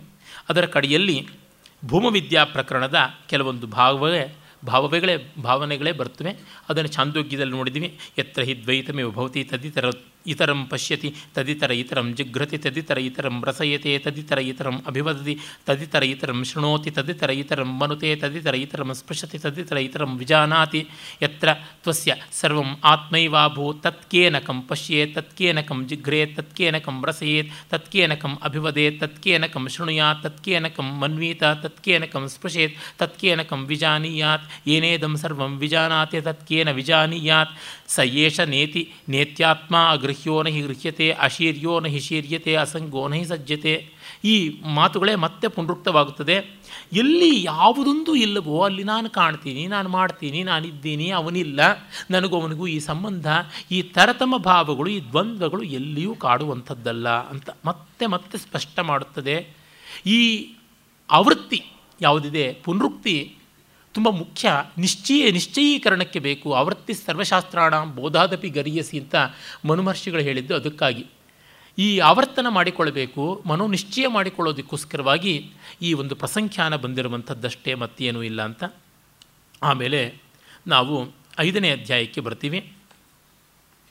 ಐದನೇ ಅಧ್ಯಾಯದ ಎರಡನೇ ಬ್ರಾಹ್ಮಣದಲ್ಲಿ ತುಂಬ ಸುಂದರವಾಗಿ ಪ್ರಜಾಪತಿಯ ಬಳ, ಬಳಿಗೆ ದೇವ ಅಸುರ ಮಾನವರಷ್ಟು ಜನ ಹೋಗಿದ್ದಾಗ ಪ್ರಜಾಪತಿ ಅವರಿಗೆ ಮೇಘರೂಪವಾಗಿ ಕಾಣಿಸಿಕೊಂಡು ಅವರಿಗೆ ಒಂದು ದ ಅನ್ನುವ ಗುಡುಗಿನ ದನಿಯ ಮೂಲಕವಾಗಿ ಉಪದೇಶ ಕೊಡ್ತಾನೆ. ನೋಡಿ, ಅವರು ಹೇಳ್ತಾರೆ, ದೇವ ಮನುಷ್ಯ ಅಸುರಾ ಉಷಿತ್ವ ಬ್ರಹ್ಮಚರ್ಯಂ ದೇವಾವೂಚು ಬ್ರವೀತು ನೋ ಭವಾನೀತಿ ತೇಭ್ಯೋ ಹೈತದಕ್ಷರಂ ಉವಾಚ ದ ಇತಿ. ಆಗ ವ್ಯಜ್ಞಾಸಿಷ್ಟ ಇತಿ ವ್ಯಜ್ಞಾಸಿಷ್ಟೇ ವ್ಯಜ್ಞಾ ವ್ಯಜ್ಞಾಸಿಷ್ಮೇತಿ ಅರ್ಥವಾಯ್ತಾ ಅರ್ಥವಾಯ್ತಾ ಅರ್ಥವಾಯ್ತಾ ಅಂತ ಮೋಡ ರೂಪದ ಪ್ರಜಾಪತಿ ಕೇಳಿದಾಗ ಅರ್ಥವಾಯಿತು ಅರ್ಥವಾಯಿತು ಅರ್ಥವಾಯಿತು ಅಂತ ಹೇಳ್ತಾರೆ. ದಾಮ್ಯತೇತಿ ನ ಅತ್ತೇತಿ ಓಮಿತಿ ಹೋವಾಚ. ದೇವತೆಗಳಂತ್ಕೋತಾರೆ ನಾವು ತಿಳ್ಕೊಂಡಿದ್ದು ಹೀಗೆ. ಇಂದ್ರಿಯಗಳನ್ನು ದಮನ ಮಾಡಿಕೊಳ್ಬೇಕು ದಾಮ್ಯತ, ನಾವು ಭೋಗಜೀವಿಗಳು ಅಂತ. ಆಗ ಓಮಿತಿ ಚೆನ್ನಾಗಿ ಅರ್ಥ ಮಾಡಿಕೊಂಡಿದ್ದೀರಿ ಅಂತ ಬ್ರಹ್ಮವಸ್ತು ಹೇಳ್ತದೆ ಆಮೇಲೆ ಮನುಷ್ಯರನ್ನು ಕೇಳಿದಾಗ, ದತ್ತೇತಿ, ನ ಅತ್ತೇತಿ, ನೀವು ದಾನ ಮಾಡಿ, ನಿಮಗೇ ನೀವು ನುಂಗುತ್ತಾ ಇರಬೇಡಿ ಅಂತ ಹೇಳಿದ್ದು, ಓಮಿತಿ ಹೋ ವಾಚ ಯಜ್ಞಾಸಿಷ್ಟೇತಿ ಆ, ಚೆನ್ನಾಗಿ ತಿಳ್ಕೊಂಡಿದ್ದೀರಾ ಅಂತ ಪ್ರಜಾಪತಿ ಬ್ರಹ್ಮವಸ್ತು ಹೇಳುತ್ತದೆ. ಆಮೇಲೆ ರಾಕ್ಷಸರು ಕೇಳಿದಾಗ, ದಯಧ್ವಮಿತಿ, ನ ಅತ್ತೇತಿ, ಜೀವರಾಶಿಯ ಮೇಲೆ ದಯೆ ತೋರಿ, ನೀವು ಅವ್ರನ್ನ ನುಂಗಿ ನೊಣೆಯಬೇಡಿ ಅಂತಂದಿದ್ದಕ್ಕೆ ಓಮಿತಿ ಹೋ ವಾಚ ವ್ಯಜ್ಞಾಸಿಷ್ಠೇತಿ ಚೆನ್ನಾಗಿ ತಿಳ್ಕೊಂಡಿದ್ದೀರಾ, ಸರಿ ಅಂತ ಇದು ಅಷ್ಟೂ ಸರಿ. ದೇವತೆಗಳು ಭೋಗಿಗಳು, ಅವರಿಗೆ ಭೋಗ ನಿಯಂತ್ರಣ ಬೇಕು. ಮಾನವರು ಲೋಭಿಗಳು, ಅದಕ್ಕೆ ಔದಾರ್ಯ ಬೇಕು. ರಾಕ್ಷಸರು ಕ್ರೂರಿಗಳು, ಅದಕ್ಕೆ ಕಾರುಣ್ಯ ಬೇಕು. ಇದು ಮೂರೂ ಕೂಡ ದೇವ ದಾನವಾಂಶಗಳು ಸೇರಿರುವ ಮಾನವರಾದ ನಮ್ಮೆಲ್ಲರಲ್ಲಿ ಇರೋದ್ರಿಂದ ದಾಮ್ಯತ ದತ್ತ ದಯಧ್ವಂ ಅನ್ನುವುದನ್ನು ಅಷ್ಟು ಒಪ್ಪಿಕೊಳ್ಳಬೇಕು. Doctor V. ರಾಘವನ್ ಅವರು M S. Subbulakshmi U N ಒದಲ್ಲಿ ಹಾಡಬೇಕು ಅಂತ ಹೊರಟ ಆ ಕಾಲದಲ್ಲಿ ಪರಮಾಚಾರ್ಯರ ಆಣತಿಯ ಮೇರೆಗೆ ಒಂದು ಹಾಡು ಬರ್ಕೊಟ್ರು. ಅದನ್ನು ಎಂ ಎಸ್ ಸುಬ್ರಕ್ಷ್ಮಿಯವರು ತಮ್ಮ ಕಚೇರಿಯ ಕೊನೆಗೆ ಎಲ್ಲ ಕಡೆಯಲ್ಲೂ ಹಾಡ್ತಾಯಿದ್ರು ಮೈತ್ರೀಂ ಭಜತ ಅಖಿಲ ಹೃದ್ಜೇತ್ರಿಂ ಆತ್ಮದೇವ, ಆತ್ಮವದೇವ ಪರಾನಪಿ ಪಶ್ಯತ. ಯುದ್ಧಂ ಯುದ್ಧಂ ತ್ಯಜತ, ಸ್ಪರ್ಧಾಂ ತ್ಯಜತ ತ್ಯಜತ ಪರೇಭ್ಯೋ ಕ್ರಮಮಾಕ್ರಮಣಂ ಅಂತ ಹೇಳ್ತಾ, ದಾಮ್ಯತ ದತ್ತ ದಯಧ್ವಂ ಜನತ, ಶ್ರೇಯೋ ಭೂಯಾತ್ ಸಕಲ ಜನಾನಾಂ ಅಂತ ಈ ಮಹೋಪನಿಷತ್ತಿನ ಮಹೋಪದೇಶವನ್ನೇ ಹೇಳಿದ್ದಾರೆ. ಇದನ್ನೇ ಟಿ ಎಸ್ ಎಲಿಯಟ್ ತನ್ನ ಪ್ರಸಿದ್ಧವಾದ ಕೃತಿ ವೇಸ್ಟ್ಲ್ಯಾಂಡ್, ಅದಕ್ಕೆ ನೊಬೆಲ್ ಪಾರಿತೋಷಿಕವೂ ಬಂತು. ಅದರ ಐದನೆಯದಾದ ಕೊನೆಯ ಭಾಗದಲ್ಲಿ ವಾಟ್ ದಿ ಥಂಡರ್ ಸೆಡ್ ಅನ್ನುವ ಭಾಗದಲ್ಲಿ ದ ಕ್ಲೌಡ್ ಅಟರ್ಡ್ ದ ದ ದ. ದಾಮ್ಯತ ದತ್ತ ದಯಧ್ವಂ, ಓಂ ಶಾಂತಿ ಶಾಂತಿ ಅಂತ ಮುಗಿಸ್ತಾನೆ. ಅವನಿಗೆ ಗೊತ್ತಾಗಿದ್ದು, ನಮ್ಮ ಜನಕ್ಕೆ ಗೊತ್ತಾಗಲಿಲ್ಲವಲ್ಲ ಅಂತ ದುಃಖವಾಗುತ್ತದೆ. ಅದಾದ ಮೇಲೆ ಸತ್ಯೋಪಾಸನೆ ಅದರ ಬಗೆಗೆ ಬರುತ್ತದೆ. ಸತ್ಯಂ ಬ್ರಹ್ಮೇತಿ, ಸತ್ಯಂ ಹೇವ ಬ್ರಹ್ಮ, ಸತ್ಯಂ ಬ್ರಹ್ಮೇತಿ, ಸತ್ಯವೇ ಬ್ರಹ್ಮ ಅಂತನ್ನುವಂಥ ಮಾತು ಬರ್ತದೆ. ಅಲ್ಲಿ ಸ, ತಿ, ಯ ಅನ್ನೋ ಮೂರು ಅಕ್ಷರ ಇಟ್ಕೊಂಡು ತದೇ ತತ್ರ್ಯಕ್ಷರಂ ಸತ್ಯಮೇವೋಪಾಸತೆ ತದೇ ತತ್ರಕ್ಷರಂ ಸತ್ಯಮಿತಿ ಸ ಇತ್ಯೇಕಮಕ್ಷರಂ, ತೀತ್ಯೇಕಮಕ್ಷರಂ, ಯಮಿತ್ಯೇಕಮಕ್ಷರಂ ಅಂತ ಮೂರು ಅಕ್ಷರ ಸ ಅದರಿಂದ ಸತ್ಯ ಅಂತ ಆಗಿರುವಂಥದ್ದು. ಈ ಸತ್ಯ ತುಂಬ ದೊಡ್ಡದಾದದ್ದು. ಎಲ್ಲವೂ ಸತ್ಯವೇ. ಆದಿತ್ಯ ಸತ್ಯ ಸತ್ಯಮಸೌ ಸ ಆದಿತ್ಯ. ಹಾಗಾಗಿ ಆದಿತ್ಯೋಪಾಸನೆಯನ್ನು ಸತ್ಯ ಅಂತ ಮಾಡಬೇಕು. ಹೊಸ ಅವಾದಿತ್ಯೋ ಬ್ರಹ್ಮ ಸನ್ಮಾತ್ರ ವಸ್ತು ಆಬ್ಸಲ್ಯೂಟ್ ಎಕ್ಸಿಸ್ಟೆನ್ಸ್ ಅನ್ನುವಂತೆ ಮಾಡಬೇಕು ಅಂತ ಸೂರ್ಯೋಪಾಸನೆಯನ್ನು. ಯಾಜ್ಞವಲ್ಕ್ಯರಿಗೆ ಈ ವೇದಾದಿಗಳು ಬಂದದ್ದೇ ಆದಿತ್ಯೋಪಾಸನೆಯಿಂದ. ಹಾಗಾಗಿ ಅದನ್ನು ಅವರು ಹೇಳ್ತಾರೆ. ಹಾಗೆಯೇ ವಿದ್ಯುತ್ ಬ್ರಹ್ಮ, ವಿದ್ಯುತ್ತನ್ನು ನಾವು ಕಾಣಬೇಕು. ಅಂದರೆ ಪರ್ಜನ್ಯ ರೂಪಿಯಾಗಿ ಬ್ರಹ್ಮ ಉಂಟು ಅಂತನ್ನುವಂಥದ್ದು. ವಾಚಂಧೇನು ಮುಪಾಸೀತ ತಸ್ಯಾಶ್ಚತ್ವಾರ ಸ್ತನಾ ಸ್ವಾಹಾಕಾರೋ ವಷಟ್ಕಾರೋ ಹಂತಕಾರ ಸ್ವಧಾಕಾರ. ವಾಕನ್ನು ಕಾಮಧೇನು ಅಂತ ಭಾವಿಸಿ ಉಪಾಸನೆ ಮಾಡಬೇಕು. ಅದಕ್ಕಿರುವ ಕೆಚ್ಚಲುಗಳು ನಾಲ್ಕು. ಸ್ವಾಹಾಕಾರ, ವಶಟ್ಕಾರ, ಹಂತಕಾರ, ಸ್ವಧಾಕಾರ ಅಂತ ನಾಲ್ಕು. ಸ್ವಾಹಾಕಾರ ಮತ್ತು ವಶಟ್ಕಾರಗಳು ದೇವತೆಗಳಿಗೆ, ಹಂತಕಾರ ಮಾನವರಿಗೆ, ಸ್ವಧಾಕಾರ ಪಿತೃಗಳಿಗೆ ಇರುವಂಥದ್ದು ಅಂತ ಹೇಳ್ತಾ ಮಾತು ತುಂಬ ದೊಡ್ಡದು ಅಂಥೇಳಿ ಮಾತಿನ ಬಗೆಗೆ ಪ್ರಶಂಸೆ ಮಾಡುವುದಾಗುತ್ತದೆ. ಆಮೇಲೆ ಕಿವಿ ಮುಚ್ಚಿಕೊಂಡಾಗ ಒಳಗೆ ಕೇಳತಕ್ಕಂಥ ಮಾತು ಯಾವುದಿದೆ? ಅದು ಅಂತಃಪುರುಷನ ಸ್ವರ, ಯೋಯಂ ಅಂತಃಪುರುಷೇ ಏನೇದಮನ್ನಂ ಪಚ್ಯತೆ. ಆ ಶಬ್ದ ಮಾಡುವ ವೈಶ್ವಾನರಾಜ್ಞಿ ಅದರ ಶಬ್ದ ಕಿವಿ ಮುಚ್ಚಿಕೊಂಡಾಗ ಬರುವುದು. ಆತ ಅಹಮಾತ್ಮ ಗುಡಾಕೇಶ ಸರ್ವಭೂತಾಶಯ ಸ್ಥಿತ ಅಂತ ಏನು ಹೇಳ್ದ?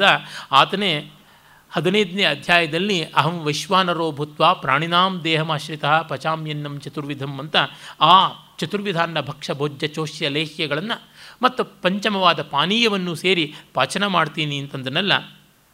ಇದು ಬಹಳ ಮುಖ್ಯವಾದದ್ದು ಅಂತ ಹೀಗೆ ಪ್ರಾಣೋತ್ಕ್ರಮಣದ ಒಂದು ಸಾಂಕೇತಿಕವಾದ ಸ್ಥಿತಿಯನ್ನು ಹೇಳುವುದಾಗುತ್ತದೆ. ಈ ರೀತಿಯಲ್ಲಿ ಉಪಾಸನಾ ಕ್ರಮಗಳನ್ನು ಇನ್ನು ಹೇಳ್ಕೊಳ್ಳೋದು ಬರ್ತದೆ. ಇದೆಲ್ಲ ನಮಗೆ ಇರತಕ್ಕಂಥ ಈ ಕಡೆಯದಾದ ಕಿಲಕಾಂಡದ ಉಪಾಸನಾ ಕಾಂಡದಲ್ಲಿ ನಾವು ಕಾಣುವಂಥದ್ದಾಗಿದೆ. ಪ್ರಾಣೋಪಾಸನೆ ಮಾಡಬೇಕು. ಅದು ಮುಕ್ತ್ಯಂ ಪ್ರಾಣೋವಾ ಉಕ್ತಂ ಪ್ರಾಣೋಹೀದಂ ಸರ್ವಂ ಅಂಥೇಳಿ ಉಕ್ತ ಅಂತ ಉಪಾಸನೆ ಮಾಡಬೇಕು. ಉಕ್ತ ಅಂತಂದರೆ ಒಂದು ವಿಶೇಷವಾದಂಥ ದೇವತಾ ಸ್ತುತಿ ಮಂತ್ರ. ಇದನ್ನು ಮಹಾವ್ರತ ಅನ್ನುವ ಯಾಗದಲ್ಲಿ ಬಳಸ್ತಾರೆ. ಈ ಯಾಗದ ಒಂದು ವಿಶೇಷವಾದ ವಿಸ್ತರಣವೇ ಸೋಮಯಾಗದಲ್ಲಿ ಉಕ್ತ್ಯ ಅನ್ನುವ ಒಂದು ಯಾಗವಾಗಿದೆ. ಆ ರೀತಿಯಲ್ಲಿ ನಾವು ಯಜ್ಞರೂಪವಾಗಿ ಉಪಾಸನೆ ಮಾಡಬೇಕು. ದ್ರವ್ಯ ಯಜ್ಞರೂಪವಾಗಿ ಅಂತ ಬರುತ್ತದೆ. ಯಜುರ್, ಯಜು ಪ್ರಾಣೋ ವೈ ಯಜುಃ ಪ್ರಾಣೇಹಿ ಮಾನಿ ಸರ್ವಾಣಿ ಭೂತಾನಿ. ಸಾಮ ವೈ ಪ್ರಾಣೋ ವೈ ಸಾಮಃ ಪ್ರಾಣೇಹಿ ಸಾಮಾನಿ ಸರ್ವಾಣಿ. ಕ್ಷತ್ರಂ ಪ್ರಾಣೋ ವೈ ಕ್ಷತ್ರಂ ಪ್ರಾಣೋ ಹಿ ಅಂತ ಸಾಮವೇದ ಋಗ್ವೇದ, ಯಜುರ್ವೇದಾದಿಗಳೆಲ್ಲ ಪ್ರಾಣವೇ ಆಗಿದೆ. ಪ್ರಾಣ ಅಲ್ಲದೆ ಯಾವುದೂ ಇಲ್ಲ ಅಂತ ಪ್ರಾಣೋಪಾಸನೆಯ ಮಹತ್ವವನ್ನು ಹೇಳ್ತಾರೆ, ಗಾಯತ್ರಿಯ ಉಪಾಸನೆಯ ಮಹತ್ವವನ್ನು ಹೇಳ್ತಾರೆ. ಅದನ್ನು ನಾವು ಸಾಮವೇದದ ಒಂದು ಉಪನಿಷತ್ತಾದ ಛಾಂದೋಗ್ಯದಲ್ಲಿ ಕಂಡಿದ್ದೀವಿ. ಗಾಯತ್ರಿಗಿರ್ತಕ್ಕಂಥ ಮೂರು ಪಾದಗಳಲ್ಲಿ ಪ್ರಥಮ ಪಾದ ಯಾವುದು? ಭೂರ್ ಭುವಸ್ವ ಅಂತ, ಭೂರಂತರಿಕ್ಷಂ ದೇವರಿತ್ಯಷ್ಟಾವಕ್ಷರಾಣಿ ಹೀಗೆ ಭೂರ್ ಭುವಸ್ವ ಅನ್ನುವ ಈ ಮೂರು ಅಂಶಗಳ ಈ ಭೂಮಿ, ಅಂತರಿಕ್ಷ, ದ್ಯುಲೋಕ, ಇದು ಎಂಟು ಅಕ್ಷರಗಳ ಒಂದು ಪಾದ. ರುಚೋ ಯಜುಂಶಿ ಸಾಮಾನಿ ತ್ಯಷ್ಟಾವಕ್ಷರಾಣಿ. ಇನ್ನು ಎರಡನೇ ಪಾದದಲ್ಲಿ ಋಗ್ಯಜುಸ್ಸಾಮ ಅನ್ನುವ ಮೂರು ವೇದಗಳ ಎಂಟಕ್ಷರ. ಇನ್ನು ಪ್ರಾಣೋಪಾನೋ ವ್ಯಾನ ಇತ್ಯಷ್ಟಾಕ್ಷರಾಣಿ ಪ್ರಾಣ ಅಪಾನ ವ್ಯಾನ ಅನ್ನುವ ಮೂರು ಪ್ರಾಣ ಸ್ವರೂಪಗಳು, ಅದು ಇನ್ನು ಮೂರನೇ ಪಾದದ ಎಂಟು ಅಕ್ಷರಗಳು. ಇವನ್ನು ಮೀರಿದ್ದು ಏತದೇವ ತುರಿಯಂ ದರ್ಶಿತಂ ಪದಂ ಪರೋರಜ ಯಯೇತ ಏಷ ತಪತಿ. ಇದನ್ನು ಮೀರಿದ ತುರಿಯ ಪಾದ ಅಂತಾರೆ. ಅದು ಪಾದ ಅಂತ ಇಲ್ಲ. ಎಷ್ಟೋ ಜನ ಪರೋ ರಜಸಿ ಸಾವಧೋಮ್ ಅನ್ನೋದು ತುರಿಯ ಗಾಯತ್ರಿ.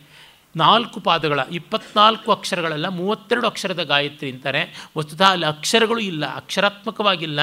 ನಾನು ರಜೋಗುಣದ ಅತೀತನಾಗಿ, ತ್ರಿಗುಣಾತೀತನಾಗಿದ್ದೀನಿ ಅನ್ನುವಂಥ ಭಾವವೇ ಆ ಮಂತ್ರ ಅಂತ ಗೊತ್ತಾಗುತ್ತದೆ. ಹೀಗಾಗಿ ಗಾಯತ್ರಿ ಉಪಾಸನೆಯನ್ನು ಹೇಳುತ್ತದೆ. ಮತ್ತು ಕಣ್ಣು ಮಿಗಿಲಾದದ್ದು, ಅನುಭವ ದೊಡ್ಡದು, ಚಕ್ಷುರ್ವೈ ಸತ್ಯಂ ಚಕ್ಷುರ್ಹಿ ವೈ ಸತ್ಯಂ ಅನ್ನುವ ಮಾತು ಬರ್ತದೆ. ಸತ್ಯ ತುಂಬ ಮುಖ್ಯ, ಬಲ ತುಂಬ ಮುಖ್ಯ, ಪ್ರಾಣ ತುಂಬ ಮುಖ್ಯ. ಸತ್ಯವೇ ಬಲ, ಸತ್ಯಂ ಬಲೆ ಪ್ರತಿಷ್ಠಿತಂ, ಪ್ರಾಣೋ ವೈ ಬಲಂ, ಪ್ರಾಣೇ ಬಲಂ ಪ್ರತಿಷ್ಠಿತಂ ಅಂತ ಸತ್ ಅಸ್ತಿತ್ವ ಮಾತ್ರ, ಪ್ರಾಣ ಚೈತನ್ಯ ಮಾತ್ರ. Existence and the cosmic awareness the cosmic order behind existence ಋತ ಅನ್ನುವ ಅರ್ಥದಲ್ಲಿ ಪ್ರಾಣದ ಬಳಕೆ ಆಗುತ್ತದೆ.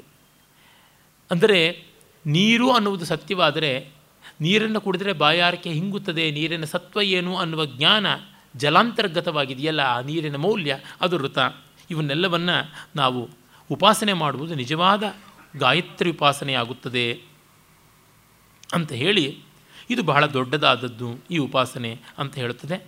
ಮತ್ತು ಹಿರಣ್ಮಯೇನ ಪಾತ್ರೇಡ ಸತ್ಯಸ್ಯಾಪಿಹಿತ ಮುಖಂ ಇತ್ಯಾದಿಯಾಗಿ ಮಂತ್ರಗಳಿಂದ ನಮಗೆ ಗೊತ್ತಾಗುವಂತೆ ಈಶಾವಾಸ್ಯಾದಿಗಳಲ್ಲಿ ಬರುವ ಅಗ್ನಿಯ ಸೂರ್ಯನ ಪ್ರಾರ್ಥನೆಯನ್ನು ನಾವು ನೋಡ್ತೀವಿ.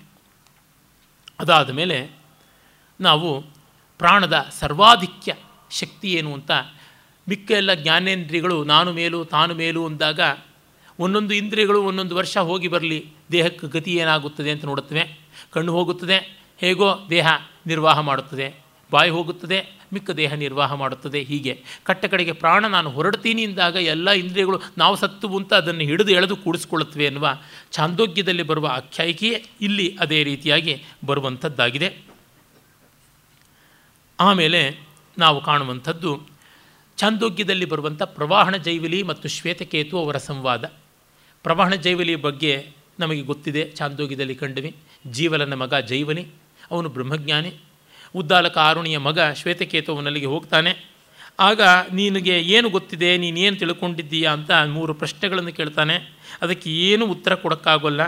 ನೀನು ಎಂಥ ಬ್ರಾಹ್ಮಣ ಅಂತಾನೆ ಇವನು ನಾಚಿಕೊಂಡು ಬರ್ತಾನೆ.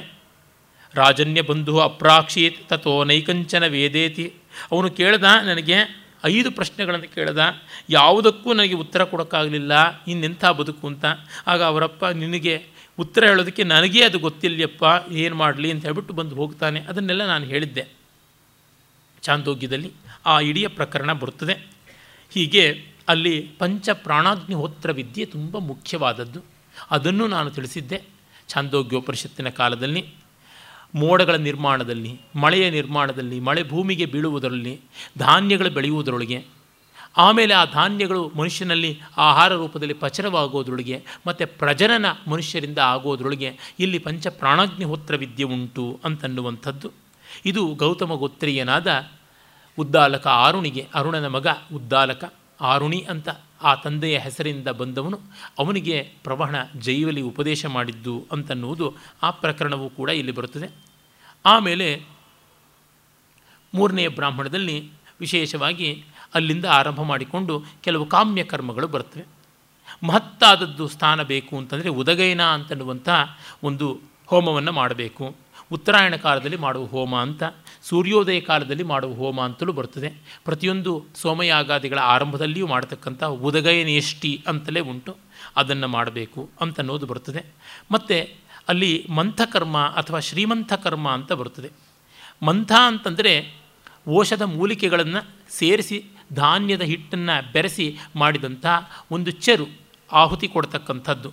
ಇದನ್ನು ಔದುಂಬರ ವೃಕ್ಷದಲ್ಲಿ, ಅಂದರೆ ಯಾವುದನ್ನು ಅತ್ತಿ ಮರ ಅಂತೀವಿ, ಅದರಲ್ಲಿ ಮಾಡಿದ ಪಾತ್ರೆಯಲ್ಲಿ ಮೊಸರು ಜೇನುತುಪ್ಪಗಳ ಜೊತೆಗೆ ನೆನೆಸಿ ಮತ್ತೊಂದು ಉಪಮಂಥನಿ ಅನ್ನುವಂಥ ಒಂದು ಕಡೆಗೋಲಿನಿಂದ ಅದನ್ನು ಬೆರೆಸಿ, ಅದನ್ನು ಸರಿಯಾಗಿ ಪೇಸ್ಟ್ ಮಾಡಿ ಅಗ್ನಿಗೆ ಆಹುತಿ ಕೊಟ್ಟು ಆ ಶೇಷವನ್ನು ಸ್ವೀಕಾರ ಮಾಡಬೇಕು ಅಂತ ಬರ್ತದೆ.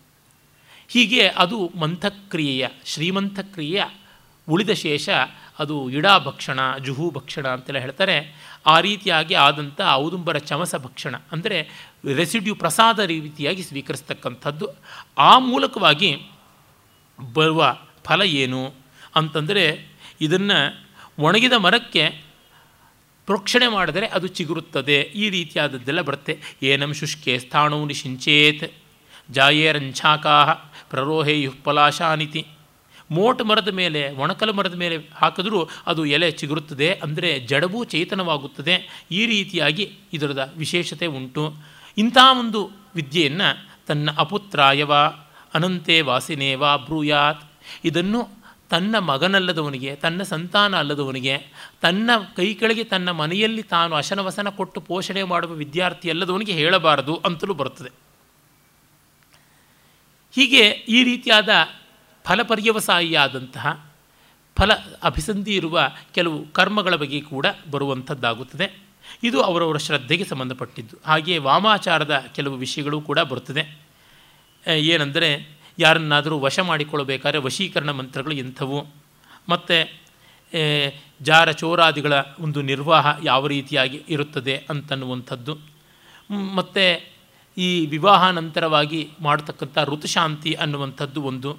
ಹಾಗೆ ನನಗೆ ಬಿಳಿಯ ಬಣ್ಣದ ಮಗ ಹುಟ್ಟಬೇಕು. ಅವನು ಒಂದು ವೇದದಲ್ಲಿ ಪ್ರಜ್ಞಾವಂತನಾಗಿರಬೇಕು. ಕಂದು ಬಣ್ಣದ ಮಗ ಹುಟ್ಟಬೇಕು. ಎರಡು ವೇದಗಳಲ್ಲಿ ಪಾರಂಗತನಾಗಿರಬೇಕು. ಕಪ್ಪು ಬಣ್ಣದ ಮಗ ಹುಟ್ಟಬೇಕು. ಅವನು ಮೂರು ವೇದಗಳಲ್ಲಿ ಪಾರಂಗತನಾಗಿರಬೇಕು. ತನಗೆ ಪಂಡಿತ ಆಜಾಯೇತ ದುಹಿತಾಮೇ ಪಂಡಿತ ಅಜಾಯೇತ ವಿದುಷಿಯಾದ ಮಗಳು ಹುಟ್ಟಬೇಕು. ಇದರಿಂದಲೇ ಗೊತ್ತಾಗುತ್ತೆ, ಆಗ ಹೆಂಗಸರಿಗೆ ವೈದುಷ್ಯ ಇತ್ತು, ವೇದಾದಿ ಜ್ಞಾನ ಇತ್ತು ಅಂತನ್ನುವುದೆಲ್ಲ ತಿಳಿಯುತ್ತದೆ. ಈ ರೀತಿಯಾಗಿ. ಮತ್ತು ಇನ್ನೂ ಒಂದು ಮೇ ಪಂಡಿತೋ ಅಭಿಗೀತ ಸಮಿತಿಂಗಮ ಶುಶ್ರೂಷಿತಾಂ ವಾಚಂ ಭಾಷಿತ ಜಾಯೇತ. ಮಗ ಹುಟ್ಟಬೇಕು, ಮಹಾಪಂಡಿತನಾಗಿರಬೇಕು, ಎಲ್ಲ ವಿದ್ವತ್ ಸಭೆಗಳಿಗೆ ಹೋಗಿ ರಮಣೀಯವಾದ ಮಾತುಗಳಾಡಿ ಎಲ್ಲ ಎದುರಾಳಿಗಳನ್ನು ಗೆಲ್ಲುವಂಥವನಾಗಿರಬೇಕು ವೇ ಸರ್ವಾನ್ ವೇದಾನ್ ಅನುಬ್ರವೀತ ಎಲ್ಲ ವೇದಗಳನ್ನು ಹೇಳಬಲ್ಲವನಾಗಿರಬೇಕು, ಸರ್ವಮಾಯುರಿತಿ ಪೂರ್ಣಾಯುಷ್ಯನಾಗಿರಬೇಕು ಅನ್ನೋವನಿಗೆ ಮಾಂಸೌದನಂ ಪಾಚಯಿತ್ವ ಸರ್ಪಿಷ್ಮಂತಂ ಅಶ್ನೀಯಾತಾಂ ಔಕ್ಷೇಣ ವಾರ್ಷಭೇಣವ ಆಗ ಹೋರಿಯ ಅಥವಾ ಎತ್ತಿನ ಮಾಂಸದಲ್ಲಿ ಅನ್ನವನ್ನು ಬೆರೆಸಿ ಚರುವನ್ನಾಗಿ ಮಾಡಿ ಅದರ ಶೇಷವನ್ನು ಪತ್ನಿಗೆ ತಿನ್ನಿಸಿದರೆ ಅಂಥ ಮಗ ಹುಟ್ಟುತ್ತಾನೆ ಅಂತ. ವೇದಾದಿಗಳಲ್ಲಿ ಗೋವಧೆ, ಗೋಮಾಂಸದ ಉಲ್ಲೇಖ ಬರುತ್ತದೆ. ಕಾಮಕರ್ಮ, ಕಾಮ್ಯಕರ್ಮ ಇಷ್ಟ ನಮಗಿದು ಬೇಕು ಅನ್ನೋರ್ಗೆ ಮಾಡ್ತಾ ಇದ್ದದ್ದು. ಅದನ್ನು ಬಿಡುವಂಥದ್ದು ಉತ್ತಮ ಅಂತ ಹೇಳಿಯೇ ಇದ್ದಾರೆ. ಇದಕ್ಕೆ ತಿರುಚಿ ಪರಿಚಿ ಅರ್ಥ ಮಾಡಬಹುದು. ಆದರೆ ದಯಾನಂದ ಸರಸ್ವತಿಗಳವರೆಗೆ ಇಡೀ ಭಾರತೀಯ ಸಂಪ್ರದಾಯದಲ್ಲಿ ಎಲ್ಲರೂ ಇದೇ ಅರ್ಥ ಮಾಡ್ತಾ ಬಂದಿದ್ದಾರೆ. ಯಾರೂ ಏನೂ ಭಯಪಡಬೇಕಾಗಿಲ್ಲ. ಅನಂತಮೂರ್ತಿ ತಪ್ಪು ಹೇಳಿದ್ರೋ ಸರಿ ಹೇಳಿದ್ರೋ ಇಲ್ಲಿರುವುದು ಹೇಳಿದ್ದಾರೆ. ಅವ್ರಿಗೆ ಗೊತ್ತಿದ್ದೋ ಗೊತ್ತಿಲ್ಲದೆಯೋ ಹೇಳಿದ್ದಾರೆ. ಹಾಗಂತ ನಾವೇನೂ ಅದನ್ನು ತಿನ್ನಬೇಕಾಗಿಲ್ಲ. ಕಾರಣ ಗೊತ್ತಿದೆ.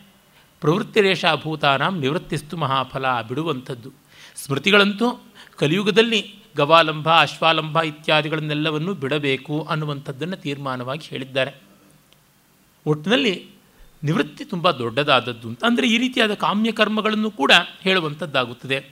ವಿವಾಹ ಕರ್ಮಾದಿಗಳಲ್ಲಿ ಬರುವಂಥ ಮಂತ್ರವು, ಸಾಮಾಹಮ ಸ್ಮಿರುತ್ವಂ ಅಂತೆಲ್ಲ ದೇವರಹಂ ಪೃಥ್ವೀತ್ವಂ, ಈ ರೀತಿಯಾದಂಥ ಮಾತುಗಳನ್ನು ಹೇಳುವಂಥ ಸುಂದರವಾದ ವೇದ ಮಂತ್ರಗಳ, ವಿವಾಹ ಮಂತ್ರಗಳ ಬಗ್ಗೆ ಕೂಡ ಬರುತ್ತದೆ. ಮಗುವಿಗೆ ಸ್ತನ್ಯಪಾನ ಮಾಡಿಸಬೇಕಾದಾಗ ಹೇಳುವಂಥ ಮಂತ್ರ ಎಸ್ತೇ ಸ್ತನ್ಯ ಶಶಯೋ ಯೋ ಮಯೋ ಭೂಹು ಯೋ ರತ್ನಧಾ ವಸುವಿದ್ಯ ಸ್ತುದತ್ರ ಏನ ವಿಶ್ವ ಪುಷ್ಯಸಿ ವಾರ್ಯಾಣಿ ಸರಸ್ವತಿ ತಮಿಹ ಧಾತವೇಕರ್ ಅಂತ ಹೇಳ್ತಾಳೆ, ಏ ಸರಸ್ವತಿ, ಈ ಹಾಲಿಂದ ತುಂಬಿರುವ ಸ್ತನ್ಯವನ್ನು ನಾನು ಮಗುವಿಗೆ ಪಾನ ಮಾಡಿಸ್ತಾನೆ. ಆ ಮಗುವಿಗೆ ಸಮಸ್ತ ದೇವತೆಗಳ ಅನುಗ್ರಹವಾಗಿ ಈ ಸ್ತನ್ಯದಲ್ಲಿ ಆ ಎಲ್ಲ ಪುಷ್ಟಿಯು ಬರುವಂತೆ ಆಗಲಿ ಅಂತ. ಮತ್ತು ಆ ತಾಯಿಯಾದವಳಿಗೆ ಹೇಳಬೇಕಾದಂಥ ಮಾತ್ರ ಸಾತ್ವಂ ವೀರವತಿ ಭವ, ಯಾಸ್ಮಾನ್ ವೀರವತೋಕರತ್ ನೀನು ವೀರ ಮಾತೆ ಆಗಬೇಕು, ವೀರವತಿ ಆಗಬೇಕು, ಈ ರೀತಿಯಾದ ಮಾತುಗಳನ್ನು ಹೇಳುವುದು ಬೇಕು. ಆ ಮಗುವಿಗೂ ಹಾಗೇ ಅತಿಪಿತಾ ಪತಾಭೂ ಅತಿಪಿತಾಮಹೋ ಪತಾಭೂ ನೀನು ನಿಮ್ಮ ಅಪ್ಪನ್ನು ಮೀರಿಸು, ತಾತನ್ನು ಮೀರಿಸು, ಮುತ್ತಾತಂದ್ರನ್ನು ಮೀರಿಸುವಂಥವನಾಗು. ಈ ರೀತಿಯಾಗಿ ಹೇಳುವಂಥದ್ದೆಲ್ಲ ಬರುತ್ತದೆ. ಇಂಥ ಮಹಾ ಉಪನಿಷತ್ತಲ್ಲಿ ಇದೆಲ್ಲ ಏನು ಕಾಮ್ಯಕರ್ಮಗಳದ್ದು ಬಂದಿದೆ ಅಂದರೆ ಹೇಳಬೇಕಪ್ಪ, ಎಲ್ಲವೂ ಹೇಳಬೇಕು. ಸಿನಿಮಾದಲ್ಲಿ ಹೀರೋ ಫೈಟ್ ಮಾಡಿದ್ದೂ ಇರುತ್ತದೆ, ವಿಲನ್ ಕೋಲಾಹಲ ಮಾಡಿದ್ದೂ ಇರುತ್ತದೆ, ಹೀರೋ ಹೀರೋಯಿನ್ ರೊಮ್ಯಾನ್ಸು ಇರುತ್ತದೆ. ಹಾಸ್ಯ ಮಾಡ್ತಕ್ಕಂಥ ವಿದೂಷಕರ ಚೇಷ್ಟೆಗಳು ಇರುತ್ತವೆ. ಆದರೆ ಕಟ್ಟ ಕಡೆಗೆ great message and the re great enjoyment ಅನ್ನೋದಿದೆಯಲ್ಲ ಅದೆಲ್ಲವನ್ನು ವೇದ ಹೇಳ್ತದೆ. ವೇದ ಒಂದು ದೊಡ್ಡ ಮಹಾ ವಿಶ್ವಕೋಶ, ಎಷ್ಟೋ ವಿಷಯಗಳು ಬರ್ತವೆ. ಇದು ಬೇಕಂದವ್ರು ಇದು ತಗೋತಾರೆ. ಬೇಡ ಬಂದವ್ರು ಬೇಡ, ಬೇರೆ ತಗೋತಾರೆ. ಮಹಾಭಾರತ ಓದಿ ಜೂಜಾಡ್ತೀನಿ ಅಂತಂದರೆ, ರಾಮಾಯಣ ಓದಿ ಇನ್ನೊಬ್ಬರು ಹೆಂಡ್ತೀನಿ ಕದೀತೀನಿ ಅಂದರೆ ಏನು ಮಾಡೋದಕ್ಕಾಗುತ್ತದೆ? ಕದಿಸ್ಕೊಂಡು ಬಡಿಬೇಕು ಸೋಲಿಸ್ಕೊಂಡು ಚೆಚ್ಚಬೇಕು ನಾವ ಮಾಡೋದಕ್ಕಿರೋದು. ಕೃಷಿ ಕೃಷಿಮಿತ್ ಕೃಷಸ್ವ, ವೇದ ಹೇಳುತ್ತದೆ, ಜೂಜಾಟ ಆಡಬೇಡ, ಕೃಷಿಯನ್ನು ಮಾಡು ಅಂತನ್ನುವಂಥದ್ದು. ಆದ್ದರಿಂದ ಜೂಜಾಟದ ಬಗ್ಗೆ ವೇದದಲ್ಲಿರುತ್ತದೆ ನಾನು ಜೂಜಾಡ್ತೀನಿ ಅಂತಂದರೆ ಏನು ಮಾಡೋದು? ಹೀಗಾಗಿ ಬೃಹದಾರಣ್ಯಕೋಪನಿಷತ್ತು ಮಹೋಮಹೋನ್ನತವಾದಂಥ ವಿಷಯಗಳನ್ನು ಹೇಳ್ತವೆ. ಓಂ ಪೂರ್ಣಮದ ಪೂರ್ಣವಿದಂ ಪೂರ್ಣಾತ್ ಪೂರ್ಣ ಮುಚ ಮುದಚ್ಯತೆ, ಪೂರ್ಣಸ್ಯ, ಪೂರ್ಣಮಾದಾಯ, ಪೂರ್ಣಮೇವಾವಶಿಷ್ಯತೆ ಅನ್ನುವ ಶಾಂತಿ ಮಂತ್ರ. ಅನ್ವರ್ಥವಾಗಿ ಅದು ಪೂರ್ಣ, ಇದು ಪೂರ್ಣ, ಪೂರ್ಣದಿಂದ ಪೂರ್ಣವನ್ನು ತೆಗೆದರೂ ಪೂರ್ಣ ಉಳಿಯುತ್ತದೆ ಅನ್ನುವ ಪರಿಪೂರ್ಣತೆಯನ್ನು ತೋರ್ಪಡಿಸುತ್ತದೆ ಅನ್ನೋದರಿಂದ ಅದನ್ನು ಬೀಳ್ಗೊಟ್ಟು ಮುಂದಿನ ಉಪನಿಷತ್ತಾದ ಶ್ವೇತಾಶ್ವತರಕ್ಕೆ ನಾವು ಹೋಗೋಣ. ತುಂಬ ಎಕ್ಸ್ಪ್ರೆಸ್ ವೇಗದಲ್ಲಿ ಹೋಗ್ತಾ ಇದ್ದೀನಿ ಅಂತ ಅಂದುಕೊಳ್ಳಬೇಡಿ. ತತ್ವವನ್ನೆಲ್ಲ ನಿರೂಪಣೆ ಮಾಡಿದ್ರಿಂದ ಇನ್ನು ವಿಷಯವನ್ನು ಇನ್ಫಾರ್ಮೇಷನ್ನಾಗಿ ಕೊಡಬೇಕಾಗಿದೆ ಅಂತ ಹೇಳ್ತಾ ಇದ್ದೀನಿ ಅಷ್ಟೇ. ಶ್ವೇತಾಶ್ವತರ ಉಪನಿಷತ್ತು ಯಜುರ್ವೇದಕ್ಕೆ ಕೃಷ್ಣಯಜುರ್ವೇದಕ್ಕೆ ಸೇರಿದ ಮೂವತ್ತ್ಮೂರು ಉಪನಿಷತ್ತುಗಳಲ್ಲಿ ಒಂದು ಅಂತ ಗೊತ್ತಾಗುತ್ತದೆ. ಇದು ಸಾಕಷ್ಟು ಪ್ರಾಚೀನ, ಶ್ವೇತಾಶ್ವತರ ಶಾಖೆ ಇದು ಅಂತ ಗೊತ್ತಾಗುತ್ತದೆ. ಶಂಕರರೇ ಮೊದಲಾದ ಅನೇಕ ಆಚಾರ್ಯರು ಇದರ ಉಲ್ಲೇಖವನ್ನು ಮಾಡ್ತಾರೆ. ಶ್ವೇತಾಶ್ವತರ ಅನ್ನುವ ಋಷಿಯಿಂದ ಇದು ದೃಷ್ಟವಾದದ್ದು ಅಂತ. ಬ್ರಹ್ಮಸೂತ್ರದಲ್ಲಿ ಶ್ರುತಾಚ್ವಾ ಶ್ರುತತ್ವಾಚ ಅನ್ನುವ ಸೂತ್ರದ ಮೇಲೆ ವ್ಯಾಖ್ಯಾನ ಮಾಡ್ತಾ ಶಂಕರರು ಇದರ ಒಂದು ಮಂತ್ರವನ್ನು ಉಲ್ಲೇಖ ಮಾಡ್ತಾರೆ. ಹಾಗೆಯೇ ಅದರ ಚಮಸಾಧಿಕರಣದಲ್ಲಿ ಈ ಒಂದು ಉಪನಿಷತ್ತಿನ ಒಂದು ಮಂತ್ರವೇ ವಿಷಯವಾಕ್ಯ, ಅಂದರೆ ಅದನ್ನು ಡಿಸ್ಕಸ್ ಮಾಡುತ್ತದೆ ಅದು. ಮತ್ತು ಇನ್ನೊಂದು ಕಡೆ ಸ್ವಶಬ್ದೋನ್ಮಾ, ಸ್ವಶಬ್ದೋನ್ಮಾನಾಭ್ಯಾಮ್ ಅನ್ನುವ ಸೂತ್ರದಲ್ಲಿ ಕೂಡ ಆಚಾರ್ಯರು ಉಲ್ಲೇಖ ಮಾಡ್ತಾರೆ. ರಾಮಾನುಜರು ಕೂಡ ತಮ್ಮ ಶ್ರೀಭಾಷ್ಯದಲ್ಲಿ ಉಲ್ಲೇಖ ಮಾಡ್ತಾರೆ. ಮಧ್ವಾಚಾರ್ಯರು ಹಲವು ಕಡೆಗೆ ಉಲ್ಲೇಖ ಮಾಡ್ತಾರೆ. ಹೀಗಾಗಿ ಉಪನಿಷತ್ತು ಆಚಾರ್ಯಾದಿಗಳಿಂದ ಗೌರವಕ್ಕೆ ಪಾತ್ರವಾಗಿರುವ ಒಂದು ಉಪನಿಷತ್ತು. ಬ್ರಹ್ಮಸೂತ್ರವೂ ಕೂಡ ಪರಾಮರ್ಶೆ ಮಾಡುವ ಉಪನಿಷತ್ತು. ಹಾಗಾಗಿ ಹತ್ತು ಉಪನಿಷತ್ತುಗಳು ಅಂತ ಪ್ರಸಿದ್ಧಿ ಇದ್ದರೂ ಅದರ ಆಚೆಗಿರುವ ಒಂದೆರಡು ಉಪನಿಷತ್ತುಗಳಲ್ಲಿ ಇದಕ್ಕೆ ಪ್ರಾಶಸ್ತ್ಯ ಉಂಟು ಅಂತ ಗೊತ್ತಾಗುತ್ತದೆ. ಇದು ಬೃಹದಾರಣ್ಯಕ ಚಾಂದೋಗ್ಯದಂತೆ ಮಹತ್ವವಾದ ಗದ್ಯಮಯವಾದ ಉಪನಿಷತ್ತಲ್ಲ, ಪದ್ಯಮಯವಾದ ಉಪನಿಷತ್ತು. ಇದರೊಳಗಿರುವ ವಿಷಯ ಪ್ರಧಾನವಾಗಿ ಭಕ್ತಿ ಉಪಾಸನೆಗೆ ಸಂಬಂಧಪಟ್ಟಿದ್ದು. ಆನುಷಂಗಿಕವಾಗಿ ಜ್ಞಾನದ ವಿವರವೂ ಕೂಡ ಬರುತ್ತದೆ. ಇಲ್ಲಿ ಮುಖ್ಯವಾಗಿ ಪರಮಾತ್ಮನ ಸಗುಣ ಸಾಕಾರತ್ವದ ಬಗ್ಗೆ ಬರುತ್ತದೆ. ಇದನ್ನು ಕೆಲವರು ಶೈವೋಪನಿಷತ್ ಅಂತಾರೆ ಹಾಗಲ್ಲ. ಸಗುಣೋಪನಿಷತ್ತು ಅಂತ ಹೇಳ್ಬೋದು. ರುದ್ರ, ಶಿವ ಇತ್ಯಾದಿ ಉಲ್ಲೇಖ ಬಂದದ್ದರಿಂದ ಇದು ಶಿವನಿಗೆ ಮಾತ್ರ ಸಂಬಂಧಪಟ್ಟಿದ್ದು ಅಂತ ಯಾರೂ ಭಾವಿಸಬಾರದು. ರುದ್ರ, ಶಿವ ಇತ್ಯಾದಿ ಶಬ್ದಗಳನ್ನು ವಿಷ್ಣು ಪರವಾಗಿ ಕೂಡ ಹೇಳುವಂಥದ್ದು ಬರುತ್ತದೆ. ನಮಗೆ ಶಿವಕೇಶವರಲ್ಲಿ ಭೇದ ಕಾಣಿಸುವಂಥದ್ದಲ್ಲ. ಇಲ್ಲಿ ಮತ್ತೆ ಅಗ್ನಿ, ಆದಿತ್ಯ ಇತ್ಯಾದಿ ವಿಷ್ಣು ಪರವಾಗಿ ಹೆಚ್ಚಾಗಿ ಹೇಳುವಂಥ ಶಬ್ದಗಳು ಬರ್ತವೆ. ವಾಯುಪರವಾದಂತಹ ಶಬ್ದಗಳು ಬರ್ತವೆ. ಹೀಗಾಗಿ ದೇವರನ್ನು ವಿಷ್ಣು, ಆದಿತ್ಯ, ಅಗ್ನಿ, ರುದ್ರ, ಶಿವ ಎಲ್ಲ ಶಬ್ದಗಳಿಂದ ಉದಾಹರಿಸುವಂಥದ್ದು ನೋಡ್ತೀವಿ. ಮತ್ತು ಇಲ್ಲಿ ಭಕ್ತಿ ಬರುತ್ತದೆ. ನೇರವಾಗಿ ಭಕ್ತಿ ಶಬ್ದ ಪರಾಭಕ್ತಿ ಅಂತಲೇ ಬರುತ್ತದೆ. ಅಂದರೆ ನಿರ್ಹೇತುಕವಾದ ಭಕ್ತಿ, ಸಕಾಮವಾದದ್ದಲ್ಲ, ನಿಷ್ಕಾಮವಾದ ಭಕ್ತಿ ಅನ್ನುವ ಉಲ್ಲೇಖ ನಮಗೆ ನೋಡ, ಸಿಗುತ್ತದೆ. ಮಿಕ್ಕ ಉಪನಿಷತ್ತುಗಳಲ್ಲಿ ಉಪಾಸನೆ ಅಂತ ಬರುವುದು ಇಲ್ಲಿ ನೇರವಾಗಿ ಭಕ್ತಿಯಾಗಿದೆ ಶರಣಂ ಪ್ರಪದ್ಯೆ ಇತ್ಯಾದಿ ಮಾತುಗಳು ಕೂಡ ಬರೋದರಿಂದ ಪ್ರಪತ್ತಿ, ಅಂದರೆ ಸರ್ವಾರ್ಪಣ, ಶರಣಾಗತಿ. ವಿಶೇಷವಾಗಿ ಭಗವದ್ ರಾಮಾನುಜಾದಿಗಳು ಪ್ರತಿಪಾದನೆ ಮಾಡಿದ ಆ ಒಂದು ವಿಷಯಕ್ಕೂ ಕೂಡ ಇಲ್ಲಿ ಪೋಷಣೆ ಸಿಗುವಂಥದ್ದಾಗಿದೆ. ನಾರದ ಶಾಂಡಿಲ್ಯಾದಿ ಭಕ್ತಿ ಸೂತ್ರಗಳಿಗೆ ಇಲ್ಲಿ ಸಾಮಗ್ರಿ ಸಿಗುತ್ತದೆ ಅಂತ ಗೊತ್ತಾಗುತ್ತದೆ. ಮೂರ್ತಿತ್ವಕ್ಕೆ, ಅಂದರೆ ಸಗುಣತ್ವಕ್ಕೆ ಕಾಂಕ್ರೀಟ್ನೆಸ್ ಆಫ್ ಗಾಡ್ ಅದಕ್ಕೆ ಪರ್ಸನಲ್ ಗಾಡ್ ಅಂದರೆ ಯಾವುದನ್ನು ನಾವು ಉಪಾಸನಾ ದೈವ, ಇಷ್ಟ ದೈವ, ಅದಕ್ಕೆ ಕೂಡ ಇಲ್ಲಿ ಪುರಾವೆಗಳು ಸಿಗುತ್ತವೆ. ಭಗವಂತನನ್ನು ಕರ್ಮಾಧ್ಯಕ್ಷ, ಸರ್ವಸಾಕ್ಷಿ, ಸೃಷ್ಟಿಕರ್ತ ಮತ್ತು ಮಾಯಾವಿ, ಅಂದರೆ ಮಾಯೆಯನ್ನು ತನ್ನ ಕೈಯಲ್ಲಿ ಇಟ್ಕೊಂಡಂಥವನು, ವಿಶ್ವಕರ್ಮ ಈ ರೀತಿಯಾದ ಮಾತುಗಳಿಂದ ಅವನು ಸರ್ವಶಕ್ತ, ನಿಯಾಮಕ, ಸರ್ವಜ್ಞ ಅನ್ನುವ ಭಾವ ತೋರಿಸ್ತಾರೆ.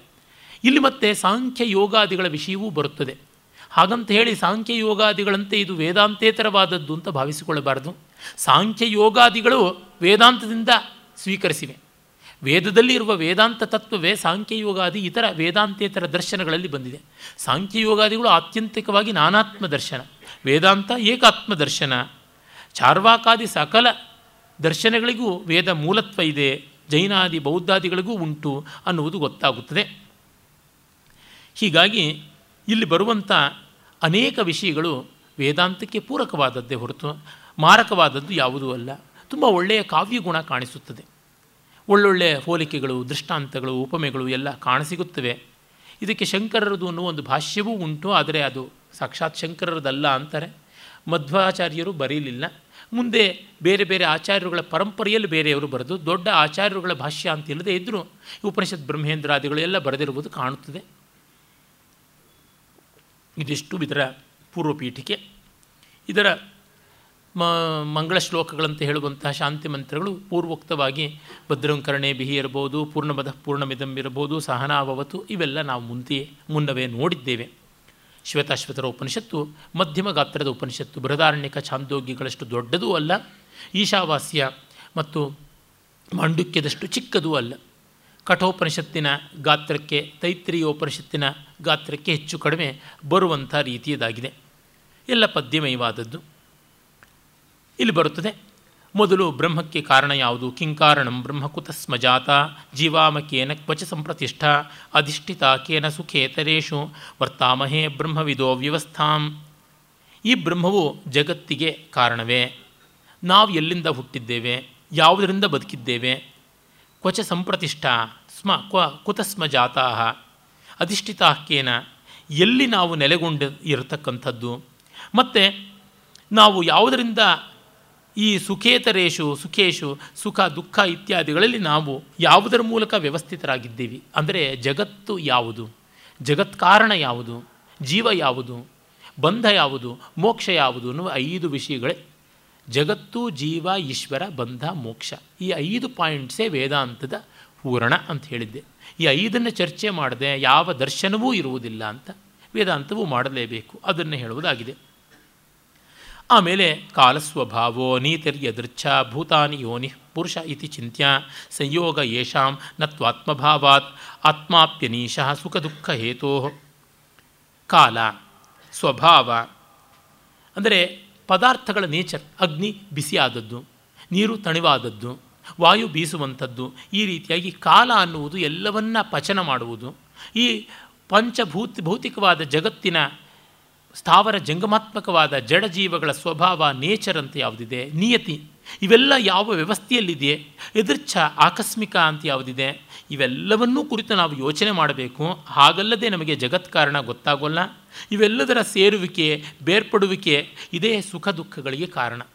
ಸಂಯೋಗ ವಿಯೋಗಗಳೇ ಸುಖಕ್ಕೆ, ದುಃಖಕ್ಕೆ ಕಾರಣವಾಗುತ್ತದೆ. ಕೆಲವುದರ ಸಂಯೋಗದಿಂದ ಸುಖ, ಕೆಲವುದರ ಸಂಯೋಗದಿಂದ ದುಃಖ.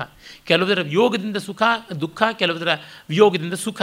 ಹೀಗೆಲ್ಲ ಕೂಡ ಉಂಟು. ಇದೆಲ್ಲ ಆಗುತ್ತದೆ ಅಂತ ಹೇಳ್ತದೆ ತೇ ಧ್ಯಾನ ಯೋಗಾನುಗತ ಅಪಶ್ಯನ್ ದೇವಾತ್ಮಶಕ್ತಿಂ ಸ್ವಗುಣೈರ್ನಿಗೂಢಾಂ ಯಕ್ಕಾರಣಾನಿ ನಿಖಿಲಾನಿ ತಾನಿ ಕಾಲಾತ್ಮಯುಕ್ತಾನ್ಯಧಿತಿಷ್ಠತ್ಯೇಕಃ ಇದನ್ನು ಜ್ಞಾನಿಗಳು ತಮ್ಮ ಧ್ಯಾನ ಯೋಗದಲ್ಲಿ ತಿಳಿದುಕೊಂಡಿದ್ದಾರೆ. ಭಗವತ್ ಶಕ್ತಿಯ ಮೂಲಕ ಇದನ್ನು ಅರಿತುಕೊಂಡಿದ್ದಾರೆ ಅಂತ ಉಪನಿಷತ್ ಹೇಳುತ್ತದೆ.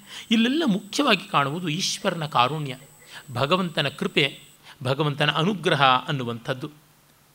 ಆಮೇಲೆ ಸರ್ವಾಜೀವೆ ಸರ್ವಸಂಸ್ಥೆ ಬೃಹಂತೆ ಅಸ್ಮಿನ್ ಹಂಸೋ ಭ್ರಾಮ್ಯತೆ ಬ್ರಹ್ಮಚಕ್ರೆ ಪೃಥಗಾತ್ಮಾನಂ ಪ್ರೇರಿತಾರಂಚಮತ್ವ ಜುಷ್ಟಸ್ತತಸ್ತೇನ ಅಮೃತತ್ವಮೇತಿ.